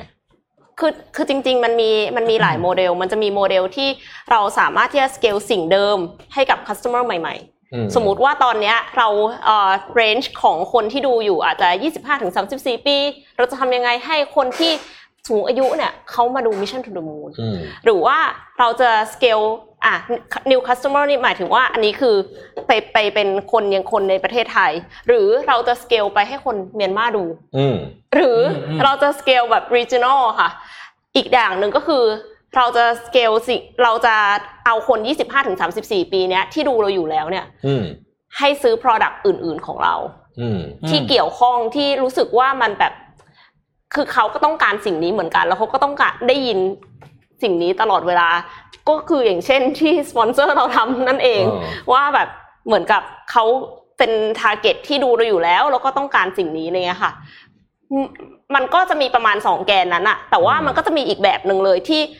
ไม่รู้ว่าตกลงคนที่มาซื้อเราเนี่ยเป็น new customer หรือเปล่า อย่างเช่นไอ้ที่ว่า Nvidia กับ AMD ที่ออกการ์ดจอมาเพื่อที่จะเอาไปขุขุดเหรียญตคอยอืมเอ่อขุด Ethereum ขอโทษค่ะ อะไรแบบเนี้ยก็คือมันก็จะมีโมเดลสเกลอ่าจริง ๆ วิธีคิดอะเอ็มคิดว่ามันมีแค่ไม่กี่ทาง แต่ประเด็นก็คือเราต้อง validate ให้ได้ว่าตกลง assumption ของเราเนี่ยมันถูกต้องหรือเปล่าว่าผู้สูงอายุเนี่ยเขาจะต้องการสวัสดีวันจันทร์จริงๆไหมอะไรอย่างเงี้ยค่ะอืมอืมอืม เขาจะมีราตรีสวัสดิ์วันจันทร์ปะแต่แต่กระกระบวนการกระบวนการในตอนนี้อะอืม มันอาจจะง่ายกว่าอดีตเยอะในการทดใช่สอบสค่ะมมติฐานในนะ การในการทดสอบสมมติฐาน เพราะว่าคือเราสามารถที่จะยิงแอดใน Facebook ไป แล้วก็ดูได้เลยว่า cost of acquisition อะเท่าไหร่ อืม คือตั้งแต่คนที่เห็นเห็นแอดเราอะค่ะมี awareness มี interest ว่าเขาสนใจละเขาเขาเอ่อคลิกเข้ามาดูละมี cost per click แล้วเสร็จแล้วก็คือมาดูฟันแนลต่อไปว่า คลิกเข้ามาแล้วสมัครเป็น user เราอะเท่าไหร่อืมกี่คนอืมแล้วสุดท้าย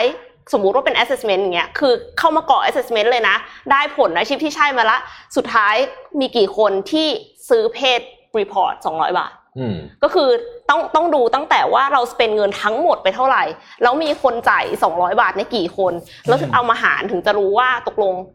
CAC หรือว่า customer acquisition cost มันเท่าไหร่อืมอืมอันเนี้ยเอ็มคิดว่าเป็นจุดที่สำคัญมากแล้วถ้าสมมติว่าอยากจะสเกลธุรกิจอะเราไม่รู้ตรงเนี้ยมันจะทำให้ในที่สุดเราอาจจะขาดทุนเพราะเราคิดว่ามันมีมันมีเหมือน Facebook จะบอกว่า cost per click แค่บาทเดียวอย่างเงี้ยค่ะอืมแต่ว่าในความเป็นจริงแล้วอะกี่คนคลิกอะกว่าเราจะได้เราจะได้เป็นเพจ customer หนึ่งคน ถูกมันอาจจะแพงกว่า200ก็ได้ จริงอืมอืมต่อจริงคน น่าสนใจผมว่าการวาง Data Roadmap เอ่อพวกนี้เอ้ยเอ่อไม่ใช่ Data Roadmap พูดผิดเอ่อ Data Use คือคือการนำข้อมูลมาใช้แบบนี้ นี่ก็เป็นลักษณะหนึ่งของของมิติหนึ่งข้อมูลเนี่ยต้องทำบ่ายบ่ายเนี่ยผมมี Data Workshop กับทีมทีม Head อืมก็ก็จะเล่าจะจะกางแผนเลยว่า 3 ปีต่อเนี้ย Infrastructure เรื่อง Data ลงอะไรบ้างเนี่ยเพราะว่าไม่งั้นเนี่ยอืมมันจะ ใช้ทีม tech ทำทีมเดียวมันจะมันจะมันจะไม่ดีมันไม่มันไม่ทุกคนต้องแบบต้องมานั่งทำด้วยกันอะใช่ค่ะ คือจริง ๆ แล้วเอ็มคิดว่าทีม tech เนี่ยเขาก็จะไม่ได้เข้าใจ user มากขนาดนั้นหรือเปล่าคือเหมือนกับใช่ว่า เพราะว่าเขาก็อาจจะรับ requirement เป็นหลักอืมเพราะฉะนั้นคือเอ็มว่า CEO ต้องทำอะใช่อันนี้งาน CEO CEO งานเยอะนะเดี๋ยวนี้งานเยอะนะคือเหมือนกับต้องทำทุกอย่างอะแต่ว่าจริง ๆ ก็คือต้องเข้าใจทุกอย่างถ้าไม่เข้าใจจริง ๆ มันก็คือเหมือนกับเราต้อง เป็นองค์ประกอบที่ดึงทุกด้านไว้อะค่ะอืมถ้าถ้าเราไม่เข้าใจจริงๆ เราไม่มีทางที่จะแบบไปสั่งทีมเทคได้ขนาดนั้นเลย คือ ผมมีความเชื่ออย่างหนึ่งนะ ว่าอนาคตอันไม่ไกลต่อจากนี้เนี่ย บริษัททุกบริษัทจะกลายเป็นเทคคอมพานีอืมไม่ทางไหนก็ทางหนึ่ง data driven อย่างน้ใช่อยเป็น tech company อะจะเหลือน้อยมาก ๆ ที่ที่เป็ไม่ใช่ physical อย่างเดียว ใช่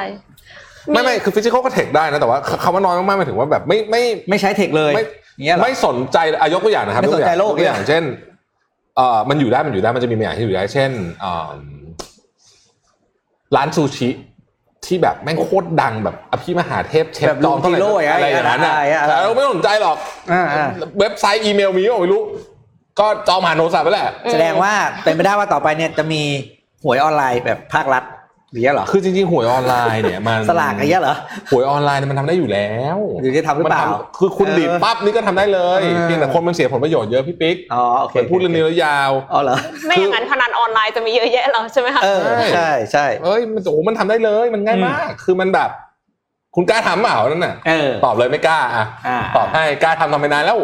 มขอขอเสริมนิดนึงค่ะตะกี้นี้พอพูดถึง GAC ก็เลยมีคนพูดถึง LTV อะอืม LTV คืออะไร LTV คือ lifetime value นะคะ คืออา customer lifetime value เนี่ยคือหมายถึงว่าตลอดตั้งแต่ระยะเวลาของ customer ที่เขาใช้งานกับเราไปจนถึงเขาเลิกใช้อะไม่ใช่ตลอดอายุขัยของเขานะเพราะว่าสมมติว่าอย่างเช่นอะการหาอาชีพใช่ไหม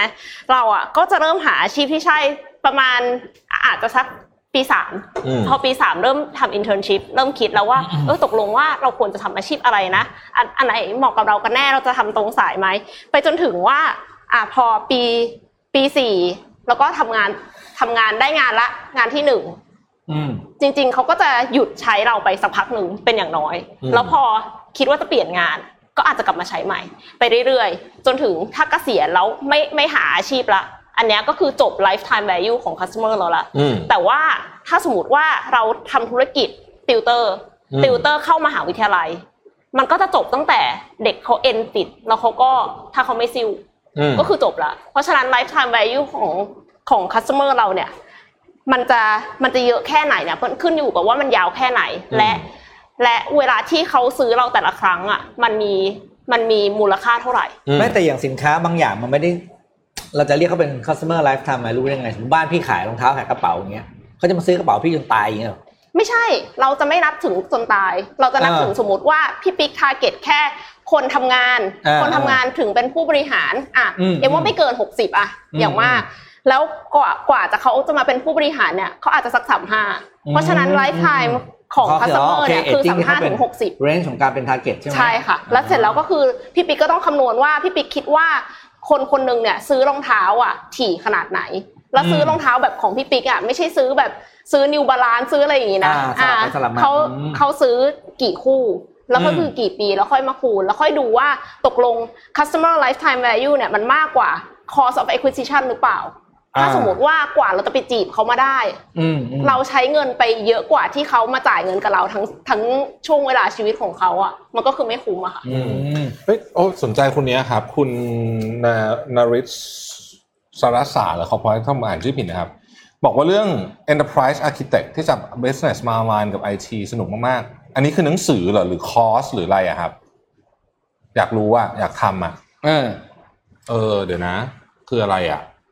ถ้ายังฟังอยู่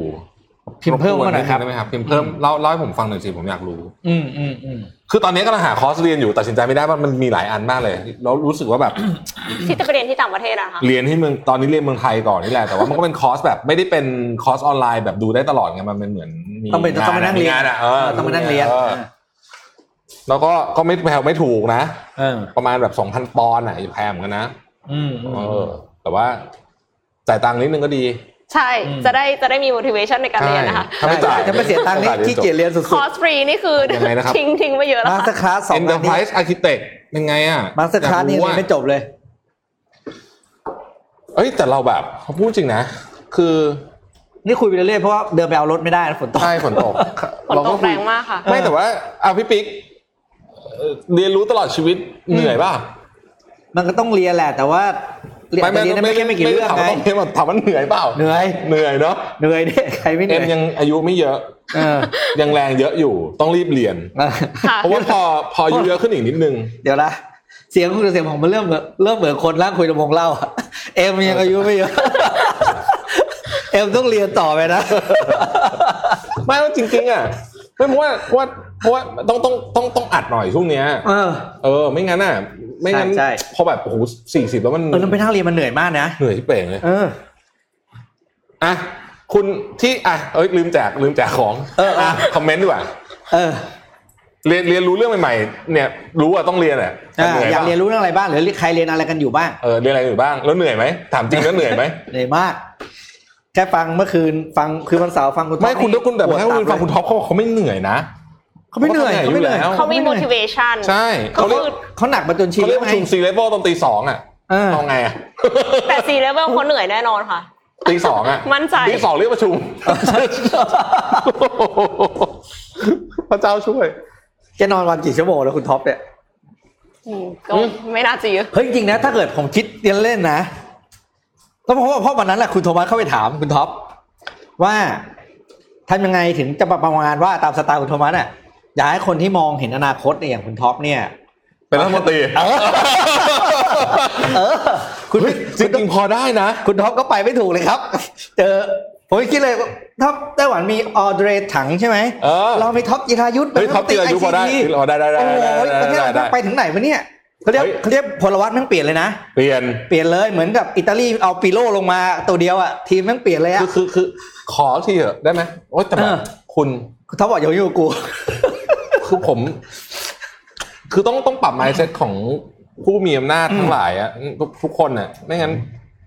ไม่งั้นประเทศเราจะถอยหลังลงคูลงคลองลงเข้าลกเข้าพงไปอีกเยอะเลยนะอืมเฮ้ยประเทศไทยไม่ใช่ร้านเบเกอรี่นะเว้ยมาแบ่งเค้กอะเออ ไม่ไหวว่ะ เออรุมทำไงดีอะทำไงดี ไม่เพราะพี่ป้อมบอกว่าเดี๋ยวเขาจะเปิดหัวข้อนี้ อาจจะเสาร์หน้าเพราะทูริสจะมีหัวข้อทุกวันเสาร์สามทุ่มถึงเที่ยงคืน เรื่องคราวนี้คือทำอยากให้ได้คนใครเก่งเป็นคนดีรัฐมนตรีเออทำไมให้คนเก่งคนดีมาเป็นรัฐมนตรีช่วยกันคิดพี่ป้อมมันจะเปิดทุกวันเสาร์ในทูริสบางทีก็เออมันต้องอย่างเงี้ยคืคืออช่วยกันพูดช่วยกันอย่างเงี้ย ไม่งั้นเราโอ้โหเออไม่งั้นเราจะไม่พ้นระบบโควต้านะเพราะโควต้านี่ไม่แต่เข้าไปบบก็ว่าก็อ้วกแตกเหมือนกันนะเพราะว่าเจอแค่เจอเตะตัดแข้งตัดขาไม่เพราะคุณท็อปพูดเหมือนเราเลยแบบว่าถ้าเข้าไปคือต้องแยกแล้วไม่ต้องยุ่งกับแบบไอ้ระบบเนี้ย อืม ต้องแยกเป็นหน่วยงานอื่นเลยโอ้ยต้องต้องนั่งนึกมากเลยโอ้คุณท็อปพูดเลยเต็มไปหมดเลยอะนี่เราเหมือนเราเขามาดินทานะแต่ว่าฝนตกหนักมาก แต่เขาพูดดีจริงๆเราไม่ได้นินทาเราชื่นชมอ่าชื่นชเอมอพูดถึงพูดถึงชพูดอถึบงแล้วที่เขาพูดถึงแล้วกันเออเออสปอนเซอร์ต้องเข้าแล้วนะคะ จุดนี้เออผมชอบผมชอบเนี่ย Bitkub เนี่ยเขานั่นเลยเขาน่ารักเขาน่ารักเขาน่ารักเขาเป็นคนแบบ แบบดู humble มากเลยนะดู humble แต่ hyper อะ hyper hyper พูดเร็วมากอะพูดเร็วมากแล้วต้องต้องให้ฟังจริงแบบโอ้ยแป๊บนึงนะถ้าหลุดไปแล้วฟังไม่ทันเลยอืม technical term ก็จะเยอะด้วยแล้วใช่ใช่เอาคนอยากทำสตาร์ทอัพเมืองไทยน้องเอ็มยังไงดียังมีความหวังไหมส ตาร์ทอัพเมืองไทยเริ่มทำตอนนี้นะคือจริงๆอะสตาร์ทอัพอะมันมันเป็นโมเดลที่อาจจะไม่ได้เหมาะกับเมืองไทยขนาดนั้นทำไมในอะความรู้สึกเพราะรัฐมนตรีไม่ดีหรอคือเอาไม่ไม่บอกเรื่องหางานให้กูชัดคือส่วนหนึ่งอะเอ็มรู้สึกว่าองค์กรไทยที่เป็นองค์กรใหญ่มันแข็งแรงเกินไปอ่าแล้วพอมันโอเคโอเคโอเคพอมันแข็งแรงเกินไปแล้วก็คือพอสตาร์ทอัพกำลังทำอะไรแล้วแบบกำลังจะไปได้ดีอะก็ลงมาเล่นแข่งอืมสมมุติว่าแบบ มีพี่คนนึงเขาทำเขาทำส่งของให้ให้ร้านอาหารส่งของสดให้ร้านอาหารเราปรากฏว่าอยู่ดีๆ ก็มีห้างห้างหนึ่งลงมาอืมเล่นแข่งเลยค่ะ ก็คือมีซูเปอร์มาร์เก็ตอยู่แล้วใช่ปะอืมห้างอะเออก็ส่งของให้ร้านอาหารเลย จริงๆไม่ใช่ห้างเดียว มีอีกเจ้าหนึ่งที่เป็นแบบบริษัทใหญ่ที่ปกติก็มีร้านสะดวกซื้ออยู่แล้วอืมอ่าอืมอืมก็เล่นแบบตลาดนี้เหมือนกันอืมคือเอ็มเห็นแล้วเอ็มยังช็อกเลยว่าแบบเอาแล้วอย่างเงี้ยจะมีที่ยืนเหรอคืออ เฮ้ยวันก่อนพี่ชีก็เพียโพสต์กันเรื่องเนี้ยเหรอคะไม่ไม่ใช่เรื่องไม่ใช่แอปนี้แต่ว่า แต่ว่าพูดเรื่อง พูดเรื่องธนาคารอ่าว่าลงมาใช่ใช่ใช่ทำอะไรวะเดี๋ยวนะทำมีอะไรมีอะมีแบงค์หนึ่งที่เคยเออเป็นรัฐวิสาหกิจ ควรเจอนักวิชาลงเป็นมานักวิทำชาการแล้วทำทำอะไรนะพี่จำไม่ได้ละเอ็มเอ็มก็จำจำอะไรสักอย่างที่มันเป็นที่สตาร์เขาทำอยู่แล้วอะอืมอ๋อเหรอเออผมจำไม่ได้ละใช่แล้วก็คือรู้สึกว่าการที่มันแข็งแกร่งเกินไปอะในที่สุดแล้วอะสตาร์ทอัพอืมมันก็จะไม่เกิด เราก็จะกลายเป็นแค่ SME เล็ก อืมๆอยู่ดีอืมมันขยายไม่ได้เพราะว่าพอเราพยายามจะขยายอะก็มีคนมาเตะตัดขาแล้วก็เอาไปเลยค่ะ อืม อืม มีท่านหนึ่งมาเมนบอกว่าจริ EA ง Enterprise Architecture การออกแบบสถาปัตยกรรมองค์กร ดรต่อดนัยรัตน์สอนดีมาก ๆ ค่ะเฮ้ยภาษาไทยด้วยเหรอเออเอาไว้ยชีวิตแม่งดีขึ้นเลยครับ ไปเรียนที่ไหนอะครับออนไลน์ปะ search search search เลยต้องดรต่อดนัยมารัตน์ออกแบบสถาปัตยกรรมองค์กร โอ้โหนานๆจะมีสิ่งที่เรารู้สึกว่าเราได้ยินชื่อเราแบบเอ้ยมันคืออะไรอะไรอย่างเงี้ยเพราะเราไม่เคยได้ยินชื่อมาก่อนเลยนี่ดิจิตอลอะไรวะอาจารย์ดนัยรัตน์ธนชมดีอ๋อนี่ไง ก็นี่ไงปั๊บปั๊บปั๊บปั๊บแต่ว่าเดี๋ยวก่อนนะขอหาว่าจะไปเรียนยังไงเออเขาจะแล้วเอ็มเป็นไงคาเรวิซ่าตอนนี้เออเราไปถึงยังไงแล้วจ๊ะไปถึงยังไง ก็พยายามจะออก product ใหม่อยู่ค่ะ เป็นไงอ่ายังยังไม่บอกยังไม่บอกว่า product ใหม่คืออะไร แต่ว่าก็คือโเครอดูคือยังเดฟอยู่ แล้วก็อืมเชื่อว่าจะช่วยให้คนเนี่ยสามารถที่จะใกล้เข้าใกล้อาชีพที่ใช่ได้มากขึ้นอืมอ่า แล้วก็มีอืมมีอีกอย่างหนึ่งมีอีกอย่างหนึ่งที่บอกได้ แต่ว่าก็คืออันเนี้ยหลายคนก็ทำอยู่แล้วล่ะ อยากจะช่วยหา skill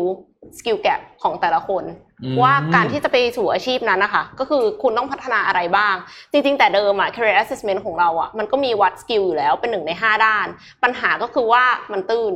เพราะว่ามันต้องวัด 20 skill เพื่อที่จะ match ให้ได้ว่าแบบคุณเหมาะกับอาชีพอะไรใน 44 อาชีพเนี้ยอืมคือมันต้องกว้างมากอะพี่ปิ๊กเออเออ มันก็เลยกลายเป็นมันก็ลึกไม่ได้ ทีเนี้ยอ่าก็เลยกำลังทำ skill assessment ซึ่งก็คือจะมันก็จะลึกไปในแต่ละ skill เนี่ยค่ะ สมมติ Excel Python ภาษาจีน อะไรอย่างเงี้ยคือเพื่อที่จะให้คนน่ะเข้ามาทำโดยที่โดยที่แบบแต่ว่าไม่ได้ไม่ได้คือภาษาจีนก็คงไม่ได้ไปแข่งกับ HSK เพราะว่าถ้าสมมติว่าไปแข่งกับแบบไอ้พวกที่ภาษาอังกฤษแข่งกับ TOEFL อย่างเงี้ยก็คงไม่ไหวเนาะแล้วก็มันใช้เวลาทำนานด้วย อันเนี้ยอยากจะให้เป็นเครื่องมือของบริษัท ที่เขาต้องการที่จะวัดเบื้องต้นก่อนที่จะเข้าเรียกสัมภาษณ์อะค่ะว่าอืมตกลงคนเนี้ยมี skill จริงหรือเปล่า เพราะว่าอืมถ้าไม่อย่างนั้นอะมันก็จะเสียเวลามากเลย pain point นี่คือมาจากการที่ CareerVisa เองเรียกสัมภาษณ์ แล้วมีหลายคนที่แบบเขียน skill มาอืมแล้วปรากฏว่าพอมาสัมภาษณ์คือไม่ได้มี skill นั้นเลยจริงๆอืมดังนั้นเราก็เลยใช้วิธีว่าเราก็คือ develop test บางอย่างของเราขึ้นมาเนี่ย ตอนแรกเลยก็เป็น Google Form นี่แหละ แล้วเสร็จเราก็ส่งไปให้เขาทำแล้วก็ดูว่าได้คะแนนเท่าไหร่ ถ้าผ่านคะแนนเท่านี้ แล้วถึงจะเรียกมาสัมภาษณ์อะไรอย่างเงี้ยค่ะ เฮ้ยเอ็มมันดีมากเลยอะเอามาพี่พี่พี่ขอซื้อมาลองใช้หน่อยอยากใช้พี่เอ็มพูดอะพี่มีปัญหานี้มากเดี๋ยวเดี๋ยวจะให้ๆที่แบบสีจันลองตอนใช้ก่อนเลยคือตอนค่ะพูดเสร็จอะแล้วก็คือแบบเราก็แบบเออเขาน่าทำได้มั้งอะไรอย่างเงี้ยบางคนพูดเก่งอะอ่าใช่ใช่ใช่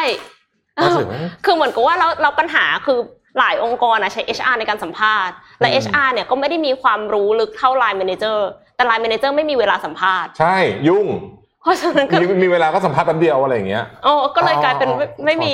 ทักษะค่ะมาอยากได้อยากได้ ยัง dev อยู่ค่ะ แต่ว่าพี่พี่แท็บระบุมาได้เลยค่ะ ว่าอยากได้ skill อะไรบ้างจะได้ไปแบบเพิ่ม skill เหล่านั้น คือตอนเนี้ยพี่มีพี่มีหลายปัญปัญหาก็คล้ายๆเดิมหนึ่งอืมถ้าเป็น skill ฝั่ง tech เนี่ย ชัดเจนเลยว่าเอ่อบางทีคือเวลาเขาพูดคุยกันอะคนสัมภาษณ์นั้นอะแล้วเราเข้าใจว่าทำแบบนี้ได้ปรากฏว่าเฮ้ยเอาจริงมันทำไม่ได้ อันนี้นี่เสียหายเยอะมากนะแล้วที่เจอสามสามสามแกมซีเคสอะเอ่ออีกการหนึ่งที่ที่พี่รู้สึกว่ามันจำเป็นมากเลยคือเอ่ออะไรอะการบริหารจัดการ work work เขาเรียกว่าเป็นอะไรนะพี่ปิ๊กอืมคนที่เข้าใจอะว่า เฮ้ย นี่คืองานที่ต้องทำอะอ่าจุดนี้กับ Project จุดนี้ management เออ มันแต่ว่าระหว่างทำมันยึกยือยือมากไอคนที่จัดการยึกยือตรงกฟาลางฟาเก่งๆอะเขาเรียกฟานึกออกไหมแบบอ่าให้มัน get things done อะอ่าค่ะแต่มันจะมีคนที่แบบ ไม่ได้ค่ะ ติด process และ เลขที่เอกสารหนึ่งทับเจ็ดแปดเก้าสี่อะไรอย่างเงี้ยเอาก็ย้ายออกไปไงย้ายไปเขาบก่ออนกก็ไม่ได้ค่ะติด pro- คือนี่ไงอ่าเขานึกออกไหมเข้าใจไออืมสกิลอันเนี้ยผมไม่รู้เรียกว่าอะไรอืมแต่ผมรู้สึกว่ามันจำเป็นมากในยุคนี้อืมอืมอืมเอ็มว่ามันคือ problem solving อย่างหนึ่งแต่ว่าใช่ต้องมี can do attitude ด้วยแล้วแล้วเขาจะต้องกลับมาแบบ ไม่เอาอันนี้ต้องเอกสารชุดนี้ต้องเลิก อืม อะไรแบบเนี้ย แล้วคือพี่อะมีมีปัญหาอันหนึ่งคือ นี่มียังมีคนฟังอยู่ปะเนี่ยไม่ต้องจะมีไปนะ587คนค่ะอะพ วกพวกท่านถือว่าโชคดีมากเพราะเราจะเอาอย่างหนึ่งให้ดูที่ผมปกติไม่ได้ให้ดูที่ไหนเพราะว่ามันเป็นงานที่ผมไว้ใช้สอนน้องๆเตรียมนะครับน้องๆเตรียมนะ เตรียมนะครับเอาชิปแป๊บหนึ่งโทษโทษโทษโทษแล้วไอ้ skill ที่ที่เอ็มทำยี่สิบ skill ใช่ไหมค่ะมันมีอะไรบ้างครับไล่หมดไหมแต่เดิมก็คือมันเป็นมันเป็น soft skill จะเป็นส่วนใหญ่ เอ็มพูดเลยมันมันมีคะแนนหนึ่งถึงสิบนี้ป่ะ มันถึง5ค่ะ ถึงห้าพี่จะบอกเอ็มพูดพี่จะตอบแล้วเรื่องนั้นพี่มีเท่าไหร่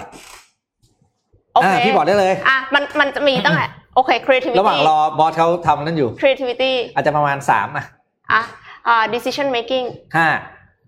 โอ้โหมันใจมากโอเคอ่ามีมีมีปนปนๆกันนะถ้าไพมีทอนศูนย์ presentation สามอะ coding ศูนย์ excel สี่พี่พี่พี่เป็นแชมป์ powerpoint เอาพอยเฮ้ยเอ็กเซลสี่เลยเดี๋ยววันหลังส่งให้ทเอ้ยเอ็กเซลผมผูกสูตรเองำเอ็กเซลเทพเหรอเอ็กเซลเทพสี่ เขาพิจารณาเขาอืม communication คิดว่าพูดรู้เรื่องนะห้าอาจจะก้าวร้าวบ้างแต่ห้า negotiation อะสี่อะเขาเป็นคนใจอ่อน แต่แข็งได้บางเวลาอะอืม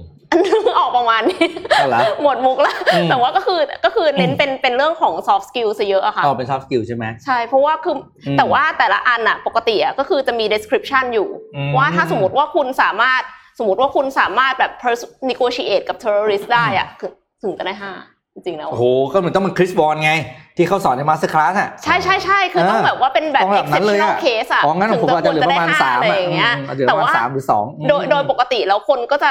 คือถ้าสมมติว่าเป็นนักศึกษาอะจะเลือกให้ตัวเองได้เยอะ อ่าแต่ถ้าใช่คนที่ใช่ ทำงานแล้วอะแต่จะเข้าใจแล้วได้แต่น้อยว่าจริง ๆ แล้วมันไม่ได้ชีวิตจริง ชีวิตจริงมันไม่ไม่ได้ง่ายอย่างนั้นอ่าเออ ก็จะจะได้น้อยกว่าปกติอะ อ่ามันคือ running cooker effect อะค่ะนั่นนี่กูก็คือคนคนเก่งอะจะรู้สึกว่าตัวเองอะ เก่งน้อยกว่านั้น อ่า คนไม่ได้เก่งอะ จะรู้สึกว่าตัวเองเก่งมากกว่านั้นเออมันก็เลยแล้วก็กลัวกลัวคะแนนได้น้อยกลัวไม่ได้งาน ก็เลยนี่ด้วยใช่ไหมนี่มีผลนะสำหรับน้องๆในมุมน้องๆอะจริง ๆ ไม่มีผลค่ะ คือหมายถึแต่งว่าแต่เขาคิดเองว่าเป็นอย่างนั้นไงป่ะอ่า อันนี้ไม่แน่ใจแต่ก็คือเหมือนกับว่าเอ็มรู้สึกว่าเขาอะเทียบกับเพื่อนไงพอเขาเทียบกับเพื่อนแล้วเขาเก่งกว่าเพื่อนอะอ่าเขาก็เลยโอเคคิดว่าเขาเก่งมากอ่าแต่จริงๆแล้วคือโอเคเข้าใจไม่ใช่แล้วในโลกของการทำงานอ่าโอเคเข้าใจแล้วค่ะอืมนี่จะให้ดูอันหนึ่งอะเปิดมาเฮ้ยฝนหยุดแล้วเร็วเดี๋ยวออกไม่ได้ อ่าเอาฝนอ่าสักห้าทีแล้วกันปั๊บหน้าเจ็ดสไลด์หน้าเจ็ดส่งให้ยังเมื่อกี้สไลด์หน้าเจ็ดเออ เนี่ย บอกว่า the most annoying things people say say instead of rethinking คือแทนเวลาจะไปคิดโปรเซสใหม่ๆอะเออแล้วคนชอบพูด เช่นหนึ่ง ไอ้แบบนี้ไม่ work หรอกที่นี่ได้ยินไหมอ่าได้ยินบ่อยมากเลย บ่อยสอมางกจากประสบการณ์ของผมมึงลองอย่างเนี้ยอะเอ่อจากประสบการณ์ของผมเรื่องนี้ไม่ work อ่าสามโหมันซับซ้อนจังเลยอะต้องทำก็ได้มั้งเช่น สมมติมีบริษัทบอกเฮ้ยบริษัทอื่นเขาใช้แบบ data มา evaluate อืม ad ทุกตัวที่ยิงแบบละเอียดยิบ หรือว่าทุกพื้นที่ที่เราวางของ ไม่ต้องหรอกยากไปวุ่นวายแต่อันที่สี่นี่แสบสุดและเยอะสุดก็คือว่า that's the way we have always done it ก็ฉันเคยทำแบบนี้มาก่อนหน้านี้ อืมเวลาผมเจออย่างนี้นะผมอยากผมทำอย่างนี้นะมันมาใส่จริงๆโคตรหงุดหงิดเลยเออเอ็มเคยเจอเหมือนกันเพราะว่าบอกว่าทำอย่างนี้กันมาสิบปีแล้วอืมคิดว่าจะมาเปลี่ยนอะไร อืม เออ อ่า ให้ดูอีกรูปหนึ่งภาพแปดอ่าเขาบอกว่า เวลาคุณอยากจะตัวตัวเล็กโทษทีเวลาคุณอยากจะคิดอะไรให้ออกเนี่ยอืมคือคือ rethink หรือว่าเรียนใหม่ ๆ ได้เนี่ยอืมอืมอืมคุณต้องใส่หมวกนักวิทยาศาสตร์เท่านั้น คนเราจะมีสี่หมวกอืมอืม สี่หมวกใหญ่ๆนะครับในหนังสือเล่มนี้เขียนหนังสือเล่มนี้คือ Think Again r a g r a n t คือสี่หมวกเนี่ยไม่ไม่ไม่ได้พูดถึงอาชีพนะครับ พูดถึงลักษณะใช่เป็นหมวของพูดถึงวิธี attitude คิดลักษณะของวิธีคิดของคนอาชีพแบบนั้น อันที่หนึ่งคือ preachers นักเทศน์อืมนักเทศน์เนี่ยให้ความสำคัญกับศรัทธาอ่าเรื่องที่เขาคิดว่ามันจริง ค่ะฉะนั้นเหตุผลแต่ว่าโนโนไอความความรู้จริงๆเนี่ยน้อยคือความเข้าใจเรื่องนั้นน้อยกว่าถูกไหมศรัทธาเยอะกว่าอ่าอ่าอ่าถ้าเราอยู่ในโหมดนี้เรา เราเราเราจะเราจะรู้เรื่องใหม่ยาก เพราะว่าเราเราคิดว่าสิ่งที่เรารู้เนี่ยด้วยศรัทธา มันเปลี่ยนยากสุดแล้ว มันคือศรัทธา มันไม่เปลี่ยนมันคือความเชื่อของเราอ่า politician คือนักการเมือง นักการเมืองไม่ได้ค้นหาความจริงอืมไม่ได้ค้นหาความถูกต้อง ค้นหา popularity นั่นคืออาชีพอะไม่ได้พูดถึงอาชีพ หมวกแบบนักการเมืองแล้วกันอ่าอ่าประชานิยม เออประชานิยมถูก เพราะฉะนั้นคนส่วนมากชอบอะไร คนส่วนใหญ่ชอบอะไรเราจะทำแบบนั้น อ่าถ้าอยู่ในหมวดหมวดนี้นะ เราก็จะไม่ได้เรียนรู้อะไรใหม่กันเพราะว่าเราจะทำอืมตามสิ่งที่เรารู้สึกว่าคนส่วนใหญ่ชอบอ่า หมวก prosecutor คือหมวกของโจทย์ คือ หาข้อผิดของไอ้เรื่องนั้น ตรงกันข้ามอันอันบนนะตรงข้าม preacher หาข้อผิดก็คือ จับผิดอย่างเดียวอะคือไม่รู้อะอันนี้มันก็เฮ้ยต้องมีเรื่อง Data แม่งไม่มีใครมันไม่ได้ใช้หรอกหาช่ต้อนงโหว่ทุนมันเยอะช่างติแพช่างติช่างติอืมไอ้นั่นก็ไม่ดีไอ้นู่นก็ไม่ดีไอ้นั่นก็ติดไอ้นู่นก็ติดไม่ได้ทำอะไรอย่าง ความคิดกูนี่แหละถูกที่สุดละเออก็ไม่ได้ทำอะไร แต่นักวิทยาศาสตร์เนี่ยจะไม่เป็นแบบนั้นครับอืมหมวกนักวิทยาศาสตร์คือว่าสงสัยอะอืม สงสัยจังเลยว่าอืมทำไมโซดามันถึงมีฟองค่ะเราจะไม่บอกว่า ฉันรู้ก็โซดามีฟอง เพราะว่ามันไปเก็บมาจากไอ้นี่ไงน้ำบาดาลพญานาคอะไรอย่างที่นั่นอะไม่ใช่เราก็ต้องมาเฮ้ยเออพิสูจน์ตั้งสมมติฐานก่อนมันคือเออออะไรนะเราก็ไปทำเทส จะเรียนรู้เรื่องใหม่ได้คงต้องหมวกนี้อืมจบ เดี๋ยวเราจะมีรีวิวเรื่องติ้งอเกนวันพฤหัสปะพฤหัสศุกร์เนี่ยทั้งวันหนึ่งอะเออโคตรรีวิวหนังสือ The already จริงเหรอนะครับมีแล้วเหรอเออ เหนื่อยมากเลยอะนี่คุณรู้ไหมว่า ผมเนี่ยวันก่อนไปนั่งนับเลยอ่าคือมิชชั่นเนี่ย ตอนแรกนี่ตั้งใจจะทำเป็นแบบหนุกๆเฉยๆนะอืมแต่ทุกวันนี้เนี่ยอัดงานทั้งหมดเนี่ย ข่าวนี่คือสี่สมมติข่าวสี่ใช่ป่ะพอดแคสต์สิบสี่สิบแปดแล้วนะอืมของกับพี่ปิ๊กอะกับพี่ปิ๊กกับคุณอาจารย์นพดลอีกยี่สิบแล้วแม่งมีรีวิวของอะไรอีกก็ไม่รู้อะอาทิตย์หนึงอะยี่สิบกว่าตัววิดีโอนี่ยังตัดรายการไปเยอะแล้วนะมีอันเยอะกว่านี้อีกก็ นั่นแหละเขาเขานอนกอดมาอยู่ทุกวันเนี้ยเหนื่อยมากเลยอะเอานะต้องมี motivation ค่ะ พอไม่มีค่อยมี motivation แล้วเนี่ย เราก็ซื้อของดีไหมถ้าไม่มี motivation มันนี่มันนี่ซื้อซื้อไม้แพงๆมาอะไรอย่างเงี้ยอ๋อนั่นแหละซื้ออุปกรณ์หาเงินเออ motivation ของเราคือค่าผ่อนบัตรอะเอออะฝนอยู่แล้วแปดโมงครึ่งไปเลยโมงสี่สิบนะครับค่ะส่งทุกคนไปทำงานนะครับ ขอบแล้วคุณทุกคนที่อยู่กันจนถึงตอนนี้นะคะ พบกันใหม่วันพรุ่งนี้นะครับแปดโมงแล้วดูว่าใครจะมานะครับ เพราะเราไม่ประกาศ line up สัปดาห์นี้นะครับ สวัสดีครับ สวัสดีค่ะรับ Mission Daily Report